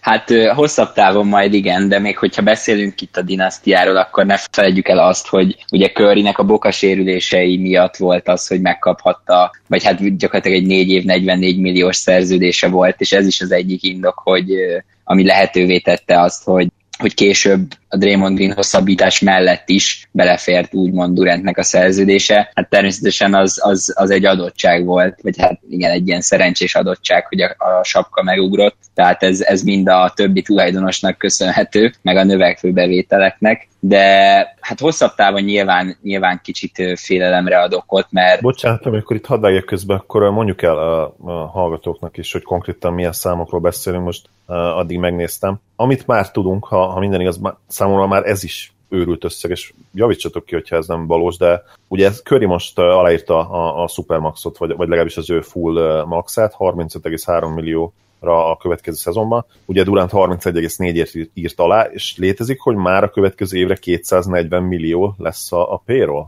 mert ugye egy teszt írja Total Spent, ugye approximately 240 millió. Hát ahhoz mondjuk a... szerintem egy mostani uh, cap állásnak olyan 150-60-on kéne lennie, akkor már ez felmehet 240-re összesen a, az ilyen dupla, meg tripla luxusadó dollárok miatt. Igen, és akkor 2018-19-re már 300 milliót jósolnak, ugye ekkor írna alá Durant a négy éves gyakorlatilag szupermaxát 35,7 millióról, vagy lehet, hogy az sem konkrétan Supermax, de, de ugye a maximális, amit kaphat. És akkor 2019-20-ra lenne nagyon érdekes a szituáció, amit említették Gábor ugye Thomson megkapná 32,1 millióról induló szerződését, akkor már 400 millió lenne, és aztán 2020-21 egyébként Greennek hihetetlen jó szerződés van addig, ugye 2020-21-től kell majd neki újat adni, 33,7 milliós maxával, ami akkor ugye már 444 millió lenne, ami, ami egészen hihetetlen, gyakorlatilag ilyen 200 valány milliós luxusadó egy évben. Igen, ez, a, ez az egy úgymond ijesztő faktor a csapattal kapcsolatban, de egyébként hát vannak fukar tulajdonosok, és, és, és, de a Warriors kapcsán egy, még nem merült fel az a, az a dolog, hogy, hogy itt erről itt erről szó lenne, vagy Lékobék, Lékobéknak ilyen, ilyen problémái lennének, úgymond, mert ez a, ezt a négy embert egybe tartani, ez, ez gyakorlatilag ilyen kosárlabda történelmet írhatnak vele azzal, hogy a bajnoki címeket, hogyha tudják folyamatosan szállítani, közben azért közben azért a tévés bevételek is vannak, nyilván a jegyeket is drágában tudják értékesíteni, meg az, hogy gyakorlatilag nem csak 82 meccsig van nyitva az aréna, hanem utána minden évben a rájátszás garantált, és abban is azért elég sokáig tudnak menetelni. Úgyhogy igazából én nem féltem őket attól, hogy, hogy ez nekik komoly likviditási problémákat okoznának. Ha ezt ők magukban be tudják látni, hogy, hogy oké, okay, ez most itt ennyi pénz lesz, akkor akkor, akkor én örülnék neki, hogyha ezt a, ezt a magot is sikerülne egybe tartani, mert inkább én nem fogom magam rosszul érezni azért, mert a tulajdonosnak sok pénzt kell elköltenie. Ez nyilvánvaló, igen, és még egy fontos info ez, ha már így kicsit belementünk a statisztikákba. A Warriors értékelése egy, egy év alatt, ami ugye sem, semmi idő gyakorlatilag, 2016 és 17 között 37%-kal nőtt, tehát az érték, érték értékelése úgymond ilyen szépen fogalmazom, ami egészen hihetetlen. Ugye most már megüti a 3 milliárd dolláros határt a franchise-nek az értéke, jól tudom, Tomi? Hát most ez így fejből nekem nem megy, de szerintem 2,6-ot írnak, úgyhogy közel vannak hozzá, az biztos, hogy, hogy fölé is mehetnek. És ha ehhez is akkor még egy info, azt hiszem, hogy ilyen bőven egy milliárd dollár alatt vásárolta még, még Lékob a csapatot annó ilyen 300 millióért, vagy valamilyen nevetséges összegért. Az jó biznisz igen, volt. Igen, és gyakorlatilag nekik az is egy nagyon nagy előny, hogy azért egy óriási piacról beszélünk, tehát San Francisco azért az egyik legnagyobb város, és ebből a szempontból mind a tévés dílek, mind a mindenféle szponzoráció azért nekik ebből, ebből jön bevétel rendesen azzal, hogy ilyen neveket tudnak a csapatban. Két dologról nem beszéltünk még, mert hogy tényleg amúgy a Warriorsnak az off olyan gyorsan le lehet zárni, hogy ez is jó igazolás, ez is jó igazolás, jó draft, szia. De ugye kénytelenek vagyunk így egy picit a jövőbe is belemenni. Azt nem kérdezem meg, hogy mit vársz ettől a csapattól jövőre, csak egyféle módon, hogy megdönthető-e szerinted a 73-9, vagy utolérhető-e. Most elvileg már Duranttal is összeszokott a gárda. Én, én már akkor se hittem, hogy sikerült azt a, azt a rekordot megdönteni, de akkor nagyon rámentek a fiúk. Szerintem az elkövetkezendő években az lesz a fő cél, hogy lehozzuk le az alapszakaszt lehetőleg a nyugati első helyen, de semmi sérülés ne legyen, lesz szerintem egy nagyon szigorú perclimit, mind körnél, tehát mind a, az, a top négy játékosnál lesz egy perclimit, és hogyha ez, ez csak, csak idézőjelben egy ilyen 60 győzelmes szezonokkal fog járni, szerintem abszolút elégedettek lesznek. Látom, és hogy ez, ez a csapat nem tud, nem tud 67-68 meccsnél kevesebbet szerintem akármit csinál, de tényleg. Hát, Ugye, hogy... Most hogy nyertetek? Mennyi volt? 68-ra fejeztétek be? Úgyhogy Curry gyakorlatilag minimum 30 meccsen kiülte szerintem a negyedik negyedet. Durant I- is beszél. Igen, igen ez, ez egy ilyen nagyon nagy elfeledett előnye annak, hogyha a csapat már fél időben vagy háromnegyed után vezet 30 ponttal, akkor igazából a negyedik negyedre már nem kell megerőltetni a játékosokat, és ezért volt könnyű úgymond tartani a perclimites, a kitalált perclimiteket, mert egyszerűen tényleg nem volt már értelme felküldeni a, a nagy neveket, és ebből a szempontból a fiataloknak is jó, mert hiába úgymond a garbage time, nekik az ugyanúgy úgy tapasztalatszerzés, és szerintem ennek is köszönhető ezért, hogy az utóbbi évek draftpikje ilyen szépen tudtak fejlődni. Volt egy kérdés, ami fölött egy picit elsiklottunk, bár nem, nem tudom pontosan, hogy tudsz rá válaszolni, de azért a jövő szempontjából is furcsa, szóval mi van most pontosan Curry bokájával? Egyáltalán hogy jött az, hogy gyakorlatilag a járdáról lelépett, és már akkor is kiment a bokája, csinálja, és hogy most négy éve semmi baja nincs.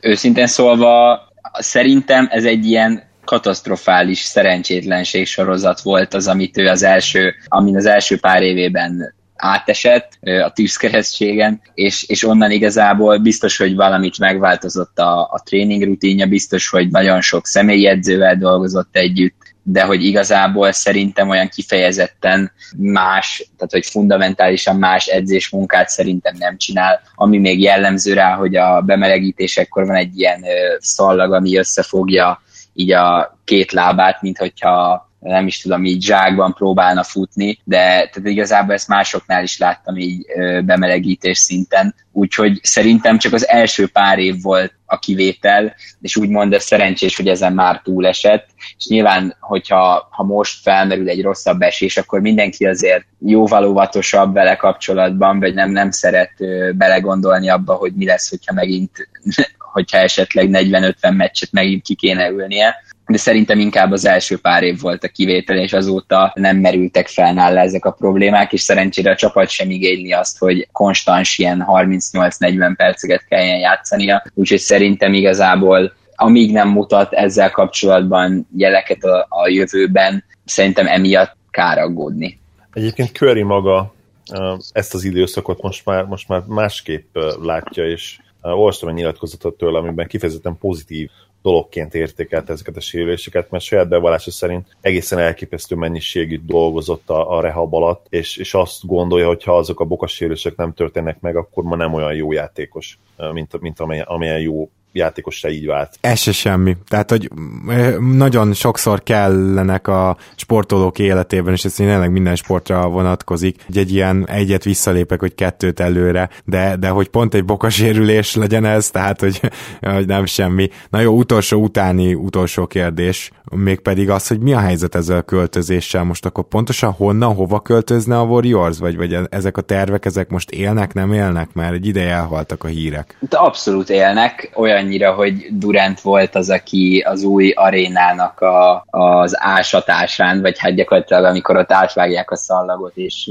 ilyen ceremoniálisan elkezdik ásni az új arénának az alapjait, akkor az Durant volt ott, és nem is Curry. Tehát igazából ugye Oaklandben van jelenleg a csapat, és San Francisco belvárosába fognak költözni. Ez nem egy olyan nagy táv, viszont ugye még nagyobb ö, piacot tudnak ezzel elérni, tehát az új arénának ilyen funkciói lesznek, hogy gyakorlatilag aki akar, az tud kajakkal is menni, mert annyira az óceánparton lesz kint ez az új csarnok. Mivel azt hiszem két, 2018 20 szezont kezdik, ha jól tudom ott. Hát ezt kajak nem hiszem el, tehát ezért ezt még majd, ezt még majd, ezt még majd látnom kell magamtól is, hogy, hogy valaki ott kiköt, meg, meg ha már valaki kiköt, az jaktal fog szerintem, de, de mindegy. Nagyon szépen köszönjük, hogy eljöttél, és elfogadtad a meghívást. Kellemes, nem, nem is sok szerencsét, hanem kellemes szórakozást kívánok neked a következő szezonhoz, és remélem, ha van valamilyen variós, specifikus dolog, akkor uh, ismét hívhatunk majd az adásba. Abszolút abszolút köszönöm szépen én is a, én is a meghívást. E, erről a csapatról igazából öröm beszélni, úgyhogy hívhatok nyugodtan bármikor. Megmondom ezt, hogy semlegesként öröm, öröm is nézni. Nyilván ez egy olyan szituáció, ami megosztja az embereket, de szerintem ha látsz egy ilyen csapatot, akkor és úgy belefér a te, a te kosárlabda világodba, akkor inkább szeretni kell őket, mert hogyha a másik utat választod, akkor nagyon sok szenvedéssel jár a dolog, úgyhogy én is kedvelem őket, és hát ha, ha valamire nincs szüksége ennek a Warriorsnak, szerintem az a szerencse. Köszönöm én is, Tamás, hogy itt voltál velünk. Köszi, sziasztok! Szia, szia! Szia! Mai harmadik csapatunk pedig az évek óta tengődő, de ugyanakkor pont ezért az egyik legérdekesebb Brooklyn Nets.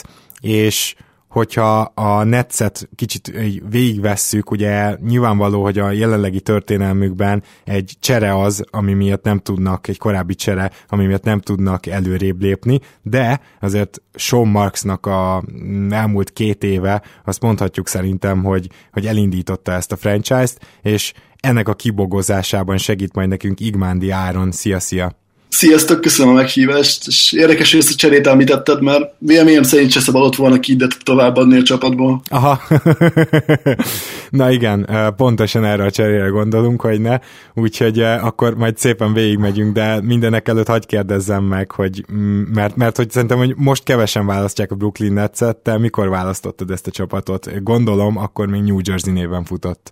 Igen, akkor New Jersey néven futott. Igazából a 2000-es évek elején szerintem valahogy valamilyen cikknél elém került Jason Kiddről egy ilyen nagyon, nagyon kicsi report, és, és az alapján kezdtem el így az NBA iránt érdeklődni, illetve az akkori Nets iránt. Ez itt szerintem a 2000-es évek elején az első két nagy playoff futás után volt, és hát azóta vagyok csapat szerelmese. Talán a 2010-es évek óta minden meccset láttam, ami, ami ment tévében. Szia, én is üdvözöllek, és köszönöm, hogy elfogadta a meghívást. Akkor kicsit most így kérdeznék, ha már Kiddet említetted. A 2011-es Mavericks bajnoki futás mennyire élvezted? Tudtál neki még szurkolni? Akkor még érdeklődtél a pályafutásra a sorsa iránt? Én életemben nem élveztem annyira playoff futást, mint a, a Dallasnak a 2011-es playoff rányát, tehát így örömkönnyek voltak az arcomon, mind a Lakers és mind a döntő után igazából egy óriási élmény volt számomra. Ezt egyébként én is át tudom érezni, tekintve, hogy Sean Marion is teljesen hasonlóan kapta meg ott azt a bizonyos jól megérdemelt gyűrűjét, és én is uh, egyébként nagyon-nagyon szerettem Kiddet. Meséltem már sokszor itt a podcastben, hogy a Showtime Suns, vagy, vagy hát ugye nem így hívták őket, hanem second, Seven Second or Less uh, Suns volt az, ami berántott engem az NBA-be, de azért a Suns már előtte is követtem, és akkor bizony Jason Kiddel is uh, működött ez a csapat, Viszont mindeközben itt a 2000-es években a Nets Devin harris meg, meg még elég sok emberrel próbálkozott így irányítóban és meghatározó játékosként. Az a meghatározó csapat a Netsnek, amiben ott volt Kid, és ugye emlékszünk még például Jeffersonnak a korai éveire, illetve Kenyon Martinra, az szépen lassan széthullott, és igazán meghatározó gárda ez nem tudott lenni ez a franchise jó ideig. Tulajdonképpen mondhatjuk, hogy aztán jött az a bizonyos Darren Williams csere, amikor már a tulajdonos váltás és a GM váltás megvolt, és utána jött az a két-három év, amiért cserébe feláldoztátok a, a maradék hetet.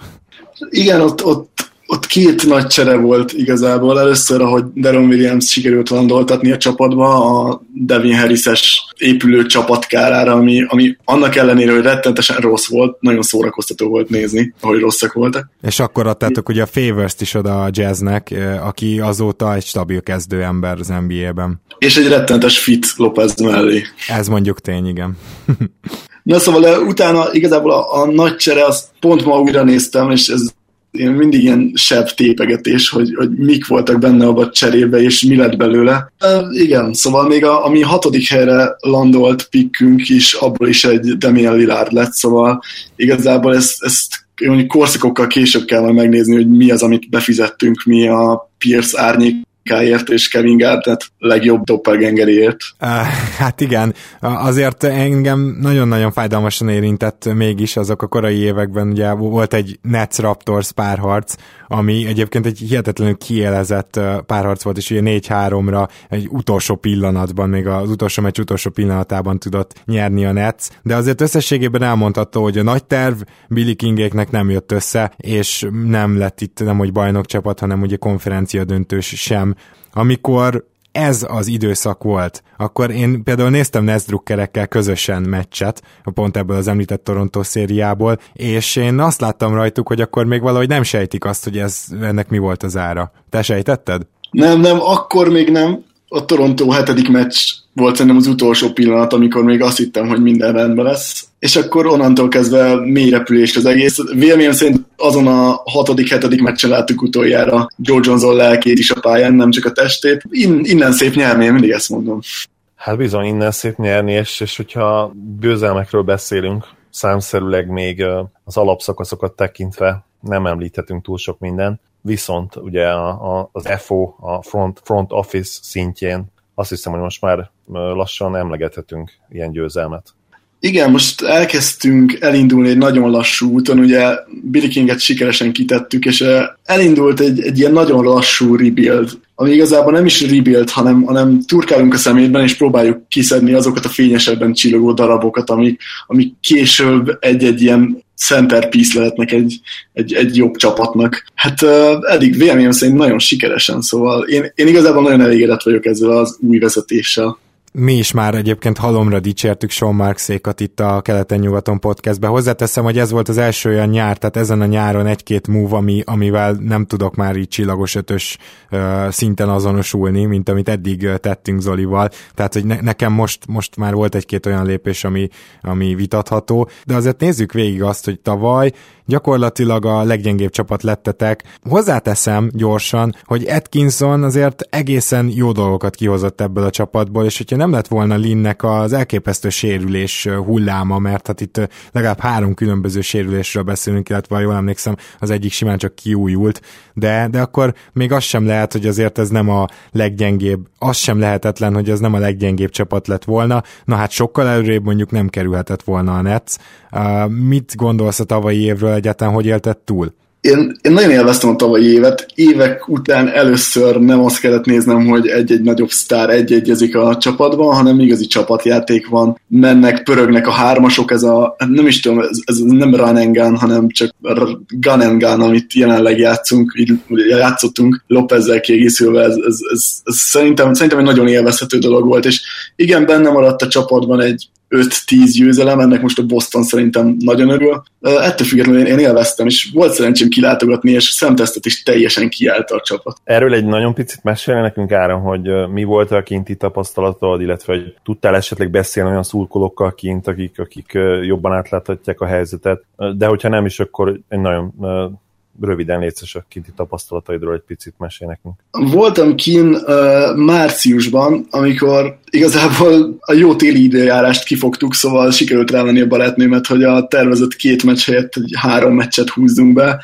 Egy Boston, egy Knicks, illetve egy Oklahoma City elleni meccset, szóval elég, elég jó merítést láttam a csapat mozgásából, és ami, amit lehet látni az az, hogy, hogy a, a fiatalok, Hollis Jefferson, Levert nagyon jól mozognak, nagyon tehetségesek, és teljes mértékig csiszolatlanok, le, legalább két-három év kell nekik még igazi jó roleplayerek lesznek. Lin hihetetlenül jó, amikor egészséges, sokkal gyorsabb, mint a csapat összes többi tagja. Igazából nem is jön le képernyőről az, hogy, hogy mennyire jól mozog a pályán. És hát a, az atmoszféra az pedig ilyen igazi nyomott brooklyni házas, főleg csak az ellenfél szurkolóival tudtam beszélgetni. A bostoniakkal nagyon jókat nevetgéltünk a, a cserén, így utólag. És a jegyárak azok most jelen pillanatban ilyen 10 dollár környéken vannak, vagy ezt hogy kell elképzelni? Mondjuk a Knicks meccs az, az drága volt, az, az 120-140 dollárt is elérte. A, az Oklahoma City meccs nagyon olcsón bejutottunk, mert egy jégvihar volt, és ilyen jó nyomott 10-15 dolláros áron lehetett Oklahoma City meccsegyeket venni, ami elég jó deal volt akkor, de amúgy is ilyen 30-40 dollár New York miatt még mai napig a jegy.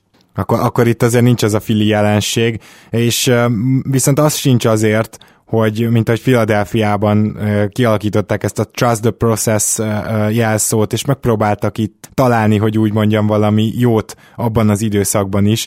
Igaz, hogy most így utólag tudjuk, hogy az akkor pályára lépettek közül gyakorlatilag csak Covington van a csapatban, meg ugye Embiid, de hát ő akkor még nem nagyon volt pályán, amikor Filiben gyakorlatilag ingyen lehetett bemenni.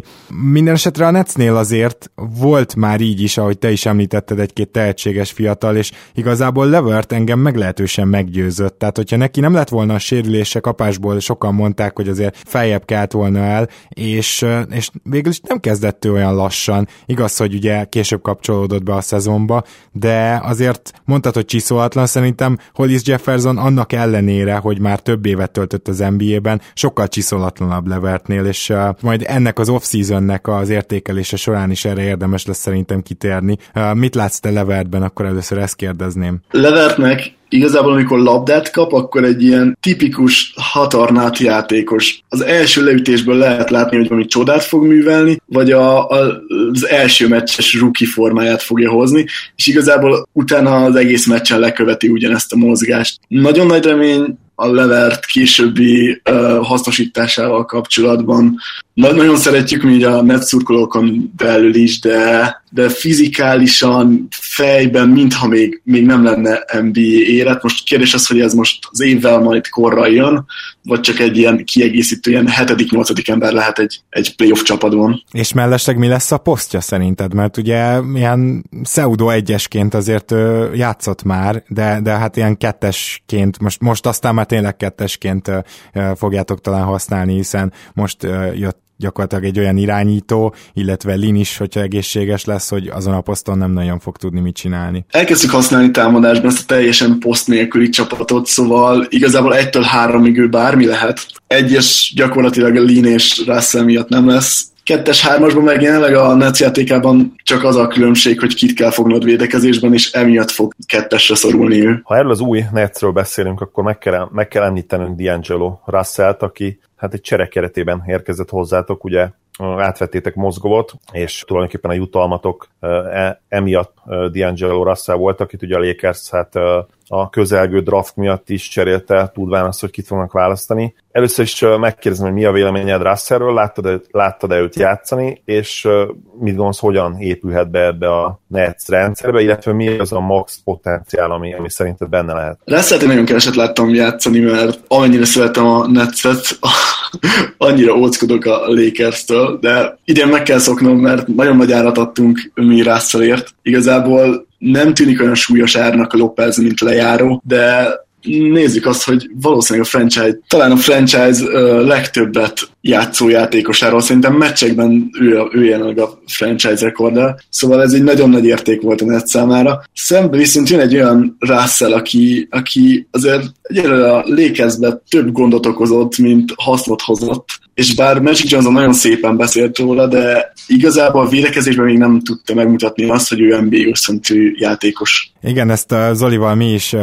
felemlegettük neki a védekezését, még azt hiszem a csereértékelésénél is, de a Lakers-től való búcsúnál mindenképpen, hiszen akkor még azt hittük, hogy ő, is maradhat akár, de azért tegyük hozzá, hogy nem is volt túl könnyű dolga, mert ott gyakorlatilag Dengen kívül abban a csapatban így, így senkit nem tudtál rárakni mondjuk egy második legjobb emberre, és ezért russell általában azért jó támadó játékosok jöttek szembe, szóval nem felmenteni akarom, mert azt én is láttam még így az iTest alapján is, hogy ő bizony néha kifejezetten rá tud feküdni a támadásokra, és védekezésbe az akarat is hiányzik, de tegyük hozzá, hogyha itt a nagy lehetősége, hogy ő ráépüljön egy csapat, és ha ezt ki akarja használni, akkor Brooklynban kénytelen lesz védekezni, nem? Le is nyilatkozta, hogy a Lakersben azért nem védekezett, mert a támadásba túl sokat kellett kiadni kiadnia, nem voltak második opciók.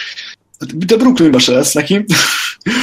Én azt gondolom, hogy, hogy egy ilyen jól fejleszthető játékosként az Atkinson keze alatt egy, egy közepes védő, Hollis Jeffersonnal megtámogatva gárdként, úgyhogy nem kell évi négyszer körít fognia, sokkal jobb számokat fog hozni védekezésben is. A méretei megvannak szerintem is ahhoz, hogy minimum azért közepes védő legyen belőle. Nem a leggyorsabb, legrobbanékonyabb gárd az NBA-ben, de azért nem lassú, mozgás elég folyékony, ahogy, ahogy ezt szoktuk mondani. Szerintünk ez fontos. Gábor ebben tudom, hogy egyetért velem. Úgyhogy én is azt várom tőle, hogy azért előre lépjen védekezésben és támadásban. Most, most hogy gondolom, azért néztél összefoglalókat róla, kicsit talán utána olvastál. Mi az, ami szerintem a max potenciál? Tehát ilyen all-star szint akár, vagy, vagy esetleg egy kicsit jobb is? Hát honnan legyen az, az ember all hanem a Brooklyn Netsből jelenleg. És a jelenlegi keleten. Ezen a keleten. Igen, meg véleményem szerint simán benne van itt két-három all a következő pár évben. Senki nem fogja a kezéből elvenni a labdát, ahogy, ahogy igazolunk, én azt látom, hogy olyan embereket kap maga köré, akivel az asszisztátlagra is elég szépen fog mozogni. Kérdés tényleg az, hogy itt a sok dobott hármas közé be tud-e úgy épülni, hogy mindezt gazdaságosan tudja termelni a csapatnak. Igen, egyébként nekem Russell kapcsolatban az egyik legnagyobb nehézségem, hogy én állandóan hasonlítgatni akarok kor, korábbi játékosokhoz, vagy jelenlegi játékosokhoz egy-egy újat. Ez alapján tudom így jól belőni agyban, és utána, amikor feltűnik valami különbség, akkor pedig már egészen jól megismerem a játékos, szóval ez csak az én módszerem vagy utam, de Russellnél elképesztően nehéz dolgom volt, mert van benne egy ilyen kis James Harden, csak nincs benne meg sem atletikusságban, sem erőben az, ami, az, ami Hardent így kiemelte, mert ugye Hardent mindig az old school játékáért dicsérték még a, az Oklahoma City-ben, aztán, aztán megjött neki ez a fajta küzdőmodor, hogy minél több faltot kiharcoljon Houstonban, és így lett gyakorlatilag kiemelkedő sztár, de pont mint hogyha Hardennek ezek az extrái nem lennének meg, hanem csak azok az alap Harden dolgok Russellben, én így látom, aztán kíváncsi vagyok, hogy ez a párhuzam mennyire állja meg a helyét. Viszont picit menjünk tovább, mert ezután jött a draft, és ezt ugye elfelejtettük mondani, hogy ebben a cserében bizony mondjuk egy 27. draft jogot is veszítettetek, ami ráadásul Kai Kuzma lett, aki egész ígéretes volt a Lakersben, viszont ennek ellenére is azért sikerült draftolni, és Jared Allen egy nagyon modern center lehet. Tehát én nagyon imádtam ezt a draftot, főleg, hogy ugye Lopez elment, és lesz is, lesz is játékideje, lesz is ideje játszani. Nem gondolom azt, hogy ez az ember valaha triplákat fog dobálni, tehát nem így értem a modern centert, de egyébként elképesztően mozgékony. Ilyen Gobernek a, az útját járhatja be szerintem, ha bár akkor a potenciált nem látok benne, de egy hasonló típusú center lehet. Te mit gondolsz róla, illetve mit tudtál róla meg így a draft előttről, draft utánról? Amit lehet tudni róla, hogy egy, egy ilyen atletik freak, rettenetes nagy kéztávval óriásiakat ugrik, centerek között kimagaslóan nagy a, az ugró képességet. Én Gobert, szeretném, hogy Gobert legyen, de, de sokkal inkább azt látom benne, hogy egy ilyen DeAndre Jordan féle befejező ember lehet a, a legjobb dolog, amit ki tudunk belőle hozni. Reméljük a, a büntetőzt azt jobban dobja, mint Jordan. Akkor úgy érzed, hogy védekezésben nincs meg az az IQ, mint mondjuk Gobertnek, vagy, vagy mi lehet, ami ott a, a, a pálya azon oldalán hátráltatni fogja esetleg? Egyrészt az IQ az kérdés, most egy 19 éves srácról beszélünk a hatodik legfiatalabb draftoltról, még IQ-ról annyira nem szeretnék ilyenkor beszélni. Hát meg azt is tegyük hozzá, hogyha már DeAndre Jordanhez hasonlítottad, na ő az első NBA évében úgy nézett ki a pályán, mint aki azt se tudja, hogy hol van. Tehát... Igen, az abszolút igaz egyébként. Ami Nagy, nagyjából most is ezt várom. A kérdés az, hogy az ehhez társuló lelkesedés és az atletikusság kihasználása az, az, az mennyire sikerül emellett. Viszont nagy szerencséjére egész jó pick and roll irányítókkal tud majd együttműködni,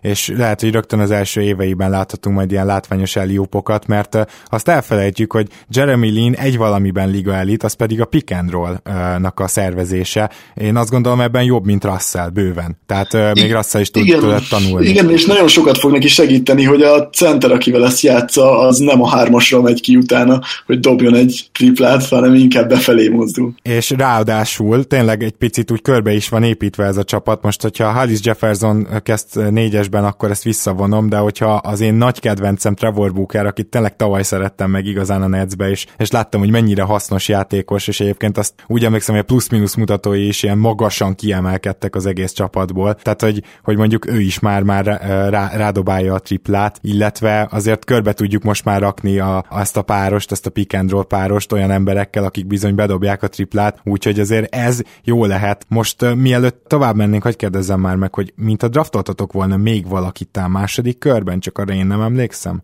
Hú, ez most jó kérdés igazából.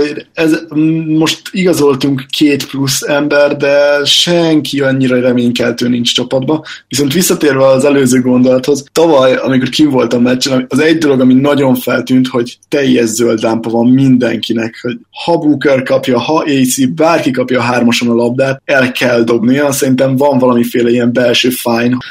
hát ez mondjuk el tudom képzelni, na jó nem, de ettől függetlenül nyilvánvaló, hogy Atkinson egy ilyen modern kosárlabdát szeretne játszani, ehhez alkalmas emberek kellenek, és remélhetőleg ezek is szép lassan megérkeznek. Na most ugye volt egy olyan Nets igazolás gyakorlatilag, ami, ami nem ment végbe. Mindenki várta, hogy a Nets majd kivel játsza el azt, amit eljátszott ugye a Miami-val, és eljátszott a portland korábban, ugye Crab és Tyler Johnson esetében, és a Washington-t választottátok. Te ezt az egész folyamatot mennyire kajánul figyelted, mert ugye akár KCP, akár Otto Porter elég nyilvánvaló volt, hogy nem jön. Habár így most megjegyzem utólag, hogy KCP-re lehet, hogy rá lehetett volna menni, most ezt bizonyították a, az események. Ti Portert választottátok, és egy ilyen nagyon szemtelenül jó ajánlatot tettetek neki. Szerinted volt, enne, volt ennek értelme? Nem sajnálod de hogy nem KCP-t választottátok, hiszen a Detroit a maxot nem nagyon tartotta volna.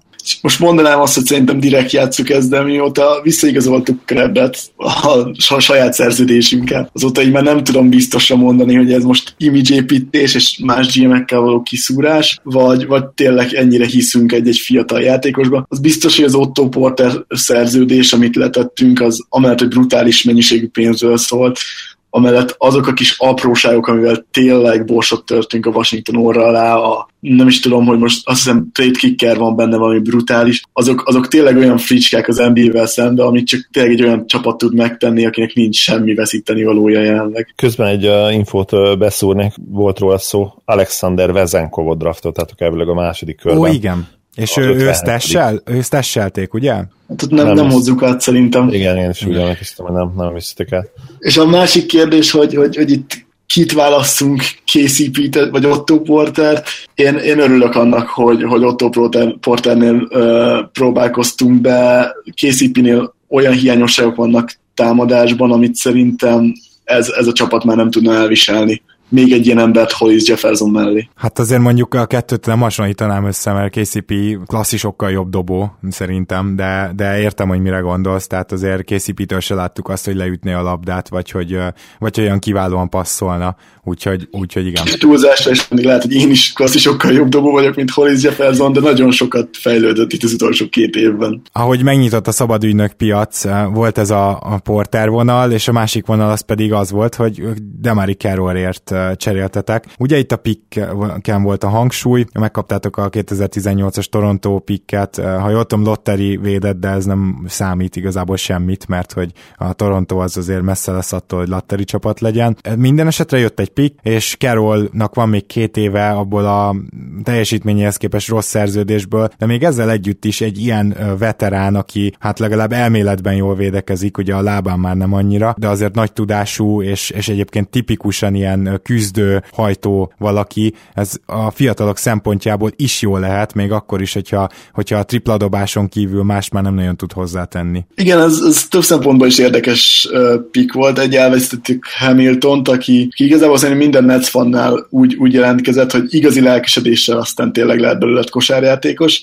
Jött a lottery pick, a lottery védett pick, ami azt hiszem 5 éven keresztül vé, 1-14 védett, szóval és, és utána pedig átalakult alakul két második körössé. Szóval valószínűleg ebből is egy ilyen 20 hely körüli pik lesz, ami, ami igazából nekünk most jövőre fontos, mert jövőre nem lenne pikkünk, ha ez, a, ez az egyet nem szedtük volna be. Várj, várj, várj, Carola... ezzel most azt mondod, hogy szerinted kilenc csapat fogja megelőzni a Raptors-t, azért erre én nem fogadnék. Ó, nagyon erős ez a nyugat. Én, én rettenetesen erősnek Pontosan látom ezért nyugatot. fogják el, elvenni egymástól a győzelmeket, miközben a Raptors, hogyha csak nem történik valami nagyobb sérülés, simán 52-3 győzelmet szerez, mert keleten van. Fú, igen, mm, igazad van, bőven lehet, hogy ilyen 20-25-be bele fog esni az a, az a pik, sőt 25 körül. Igazából szerintem a tényeken nem változtat, valószínűleg ugyanazt az elvet fogjuk csinálni, mint eddig is, hogy sérült, vagy ilyen, ilyen nagyon-nagyon riszki játékosokat fogunk behúzni jövő évben is, és arra próbálunk építeni, hogy hát ha ezekből egy-egy gyémánt ki kiugrik.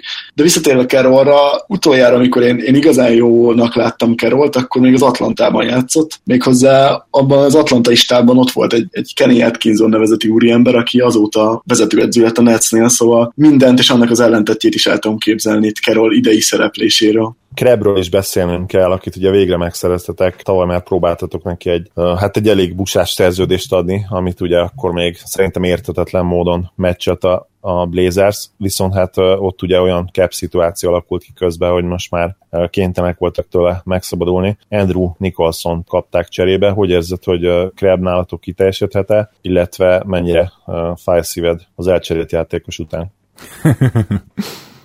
az, az az igazság, hogy, hogy, hogy azt, azt, annak idején azt a négy év, évente 18 milliót, azt, ott, ott, ott, még nem is láttuk, hogy mekkora a cap space, meg azért mindenki húzta ott a fogát, hogy ezt, ezt igazából nem kéne. Így, hogy most már csak három évről beszélünk, én azt gondolom, hogy, hogy, hogy belőle lehet valaki, attól sokkal jobban félek, hogy nem találjuk meg a rotációban a helyét, mert akkor a tülekedés kettes, hármas poszton a netszel, egyes, kettes, hármas poszton, hogy, hogy nem tudom, hogy mennyi időt tudunk neki adni, viszont, viszont ha tudunk neki időt adni, akkor egy olyan 3D srác, aki, aki nagyon kell ebbe a csapatba, hogyha ha most nézzük a Netsnek a trendjeit, és, és tényleg ezt a brusztolós, jó védekezés, rettenetesen sok tripla csapatot akarjuk felépíteni, ami így a nevek alapján kirajzolódik. Hát a triplával nem is lesz gond ugye Krebnél, a D betűnél már nagyobb problémák vannak, tehát mondjuk gyorsan hozzáteszem, hogy nem lehet könnyű Portlandben sem, amikor védenet kell az ellenfél valószínűleg legjobb egyes kettesét, mert hogy a két kezdő az egészen biztosan nem fogja helyetted.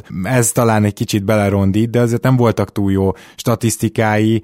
Nem tudom, hogy a, a védekezése az mennyire, mennyire jön be, mint ahogy te vizionálod. Viszont ugye a triplát, azt ő, ő nagyon ilyen catch and játékosról beszélünk, aki ráadásul ebben az egyetlen egy kategóriában elit is az NBA-ben. Minden esetre azért azt lássuk be, hogy mivel így dobja a hármast, ezért én gyanítom, hogy találtok majd neki helyet. Viszont itt már sok kritikát tudok megfogalmazni. Ez az első olyan lépése Sean Marksnak, amit se nem értek teljesen, se nem gondolom jónak. Lehet, hogy tavaly nyáron gyakorlatilag csak egy ilyen blitz volt az a szerződés ajánlat Krebnek, de lehet, hogy úgy voltak vele Sean Marksék, hogy belefér, és végül is Kreb fiatal, valami csak lehet belőle. Viszont most már más volt a helyzet, tehát ugye megérkezett Carroll, és mivel Carroll már ott van, és a szerződése még két évig, ezért Krebbel gyakorlatilag majdnem minden cap space-t felevette ez a, ez a szerződés gyakorlatilag, és hogyha megnézzük azt, hogy mondjuk jövő évben, amikor szinte senkinél nem lesz cap space, mennyire jól lehetne zava, a zavarosban halászni, én nagyon furcsának tartom, hogy azt az évet nem López lejárójával tettétek így szabaddá magatoknak, hanem gyakorlatilag betábláztátok teljesen, tehát López helyett is ugye érkezett szerződés, illetve hosszú távon azt mondhatom, hogy mind a Carroll, mind a Kreb szerződés rossznak számít. Úgyhogy nekem ez egy nagyon nagy problémám, ezen kívül Kreb arra a kettes posztra jött, mert ugye fejtegettem itt, hogy ő, ő nem jó hármasra, arra kettes posztra jött, ahol ott van Levert, arról nem is beszéltünk akkor még, hogy Lin és Russell is majd egymás mellett akar játszani, meg biztos, hogy így is lesz. Szóval kicsit nem értem a Kreb igazolást, sem pénzügyi, sem játékfelfogás szempontjából. Neked van-e valami magyarázatod áron, vagy osztod-e ezt az ilyen szkepticizmusomat ezzel kapcsolatban? A szkepticizmusodban tudok osztozni, viszont azt is látom, hogy, hogy a jövő évi zavarosban halászáshoz az kéne, hogy valamilyen szinten legalább a playoff szélére jusson a Nets, ami reálisan még nem, nem biztos, hogy elvárás lehet ezzel a csapattal kapcsolatban. Így szerintem ebből a jövő évi free agent piacból ki fogunk esni, vagy, vagy ha nagyon be akarjuk tenni magunkat, akkor a, a lean, lean szerződés elpasszolásával tudunk teremteni helyet a sapka alatt. Az biztos, hogy a, a halott pénz az most a, a, a csapattól teljesen elfogyott, fejleszteni, fejleszteni, és igazából, hogyha megnézzük itt az átvesz szerződéseken kívül, annyira kedvező szerződések vannak benne a Netsnél, hogyha valakit elcserélünk, ott nagyon jó cseréértéket tudunk kapni. Felfigyeltem erre, ahogy fogalmaztál, hogy, hogy talán az még nincs benne, hogy a playoff szélére, playoff közelébe kerüljetek, akkor ebből jól szűrjük le, hogyha azt mondjuk, hogy te azt gondolod, hogy gyakorlatilag semmi esély nincs arra, hogy megint a legrosszabb csapat legyetek? Én teljesen mértékig biztos vagyok, hogy nem mi leszünk a, a legrosszabb csapat a, a ligában. Nem is érdekünk, a csapat is jól van felépítve, sokkal jobb lesz a védekezés véleményem szerint, mint hogy, mint hogy itt az utolsó négy-öt csapatba essünk bele keleten is vagyunk, azért ott sok elcsípett győzelem lehet. Azt, azt nem mondom, hogy playoff csapat lesz a, a Brooklyn, viszont egy, egy, egy nézhető ilyen, ilyen 35-40 százalék közé eső csapatot várok én. De lehet, hogy túl pozitív vagyok. 28-30 győzelem esetleg benne lehet, azt mondod? Nagyon remélem. Én teljes mértékben egyetértek, sőt, sőt, szóval most jön egy hatték akkor, szerintem a Nets az keleten sem lesz benne a legrosszabb négy csapatban és nyugaton még lesz nála rosszabb csapat. Simán fel is sorolom akár, szerintem, és ez is egy hatték, jobbak lesztek a New York Knicksnél. Hú, Igen. Alig, alig várom ez az Sárdi, egyetlen célunk. Sárdi Bencét alig várom majd a műsorba. jobbak lesznek szerintem a Knicksnél, jobbak lesznek szerintem a Hawksnál, ha csak nem varázsol megint egyet Budenholzer, és bizony nem tartom azt sem furának, hogyha azt mondjuk, hogy ennél az Orlandónál jobbak lesztek, mert hogy az Orlandó most megint elindult tankolni, vagy, vagy legalábbis úgy tűnik, hogy most már nem hát, erőlködnek. Ideje lenne már végre, legyünk őszinték. Igen, igen, ez pontosan így van. Tehát ez a három csapat, ez megvan, és az, azért gondoltam, hogy mégiscsak hot take legyen, mert ezt a hármat így még bejósolni alátok, nem azt mondom, hogy nem nagy szó, de semmi extra. Valamelyik csapat még szerintem be fog esni, és ha tippelnem kéne, akkor az a széteső és uh, Drummondot és Reggie Jackson-t is elcserélő Detroit Pistons lesz a végén, úgyhogy uh, nekem ez a hot take hogy nem lesztek benne a keleti legrosszabb négy csapatban, és, és akkor még arról nem beszéltünk, hogy gyaníthatóan a Suns például biztos alattatok lesz, úgyhogy, úgyhogy én is látok abszolút fejlődési potenciált, és azon kívül, hogyha esetleg több csapat esik szét, akkor az sem lehetetlen, amit mondasz, hogy így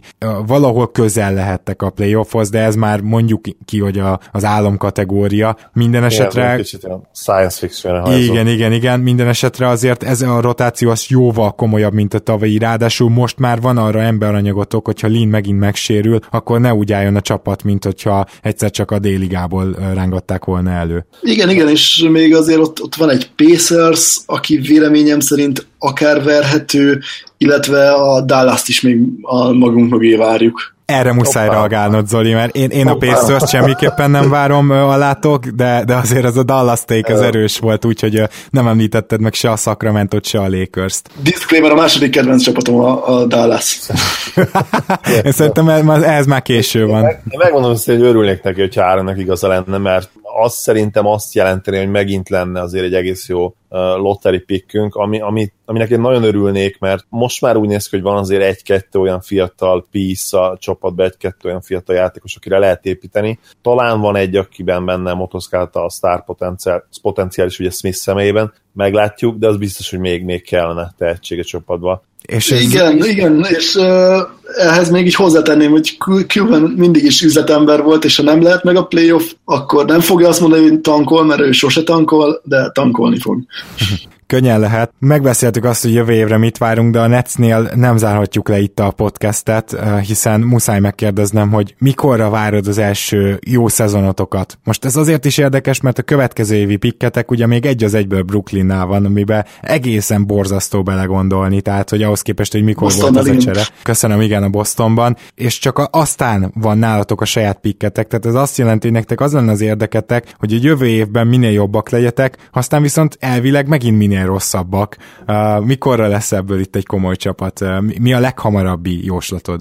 Hát így a harmadik gyerekem születésére szeretném tenni azt, amikor konferencia döntőt játszunk. Egyelőre nullánál tartok. Mondjuk 2020, annak nulla van a végén. Hát inkább én azt mondom, hogy, hogy, hogy ha mondjuk egy, egy, egy komoly csapatról beszélünk, és amellett, hogy New Yorki asszonya. piac nagyon nagy, ez, ez, ez, ez azért, hát így 2024 lesz, mire ebből a Netsből egy olyan csapat lesz, akire azt mondhatjuk, hogy, hogy a, a finals környékén lévő csapatokkal meccsbe van.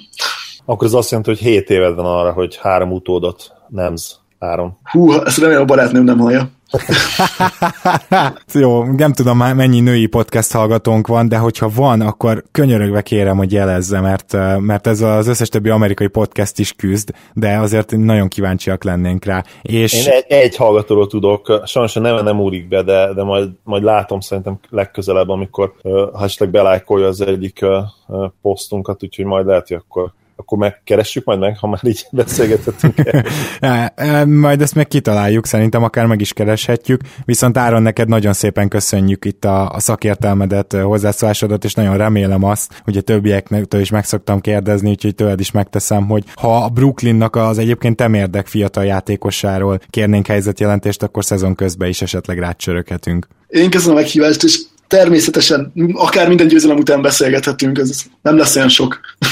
Én is köszönöm, hogy elfogadtad a meghívást Áron, én nagyon jól éreztem magam ez alatt a műsor alatt, és ha, ha esetleg tudsz olyan csoportról, ahol a, Nets fanok gyülekezhetnek, akkor kérlek arról mesélj egy kicsit. Ha nem is hosszú sorok van, de a Hello Brooklyn hashtag hun alatt gyülekeznek a Nets fanok, jelenleg 12 tagot számlálunk, és hát szívesen várunk mindenkit igazából. Nincs óriási forgalom, de a fontos dolgokról mindig egészen, egészen szórakoztató tördek folynak. Akkor köszönjük, hogy itt voltál, és minden jót kívánunk neked. Szia, szia! Hello, hello! Köszi, Áron, szia, szia! Kedves hallgatók, nektek pedig nagyon szépen köszönjük, hogy ma is velünk tartottatok ennél a három csapatnál. Ne felejtjétek, hogy a Keleten kötően nyugaton podcast néven megtaláltok minket Facebookon, és ott is természetesen rendszeresen kirakunk tartalmakat, sőt, a következőkben majd egy kis extra is jön. Ezen kívül iTunes-on is megtaláltok, Soundcloud-on, ugye, ahol kimegy a podcast, és ne felejtjétek, hogy a stars.hu támogat minket, és hogy éppen ezért minden egyes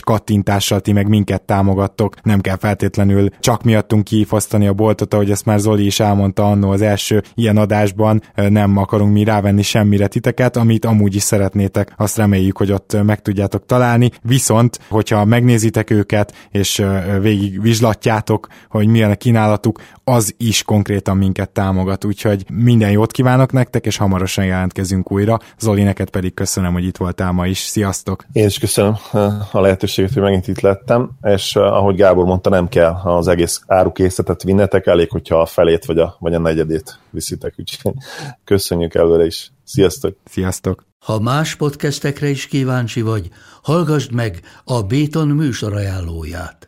El tudod képzelni, hogy a podcastet, amit éppen most hallgattál, fél év múlva már a mesterséges intelligencia generálja? Mi sem. De ha érdekel, eljött már a gépek lázadása. Hallgass bele az Embertelen podcastbe. Orsós Lajos vagyok, a műsor házigazdája. Egyelőre még élőben. Egyelőre. Fedezzük fel együtt, hogyan ismerkedik, randizik, mesél és vitatkozik Betty és Péter, két teljesen mesterséges intelligencia. Lajos, a podcast címét mond még egyszer, Léci. Oké. Okay. Embertelen podcast.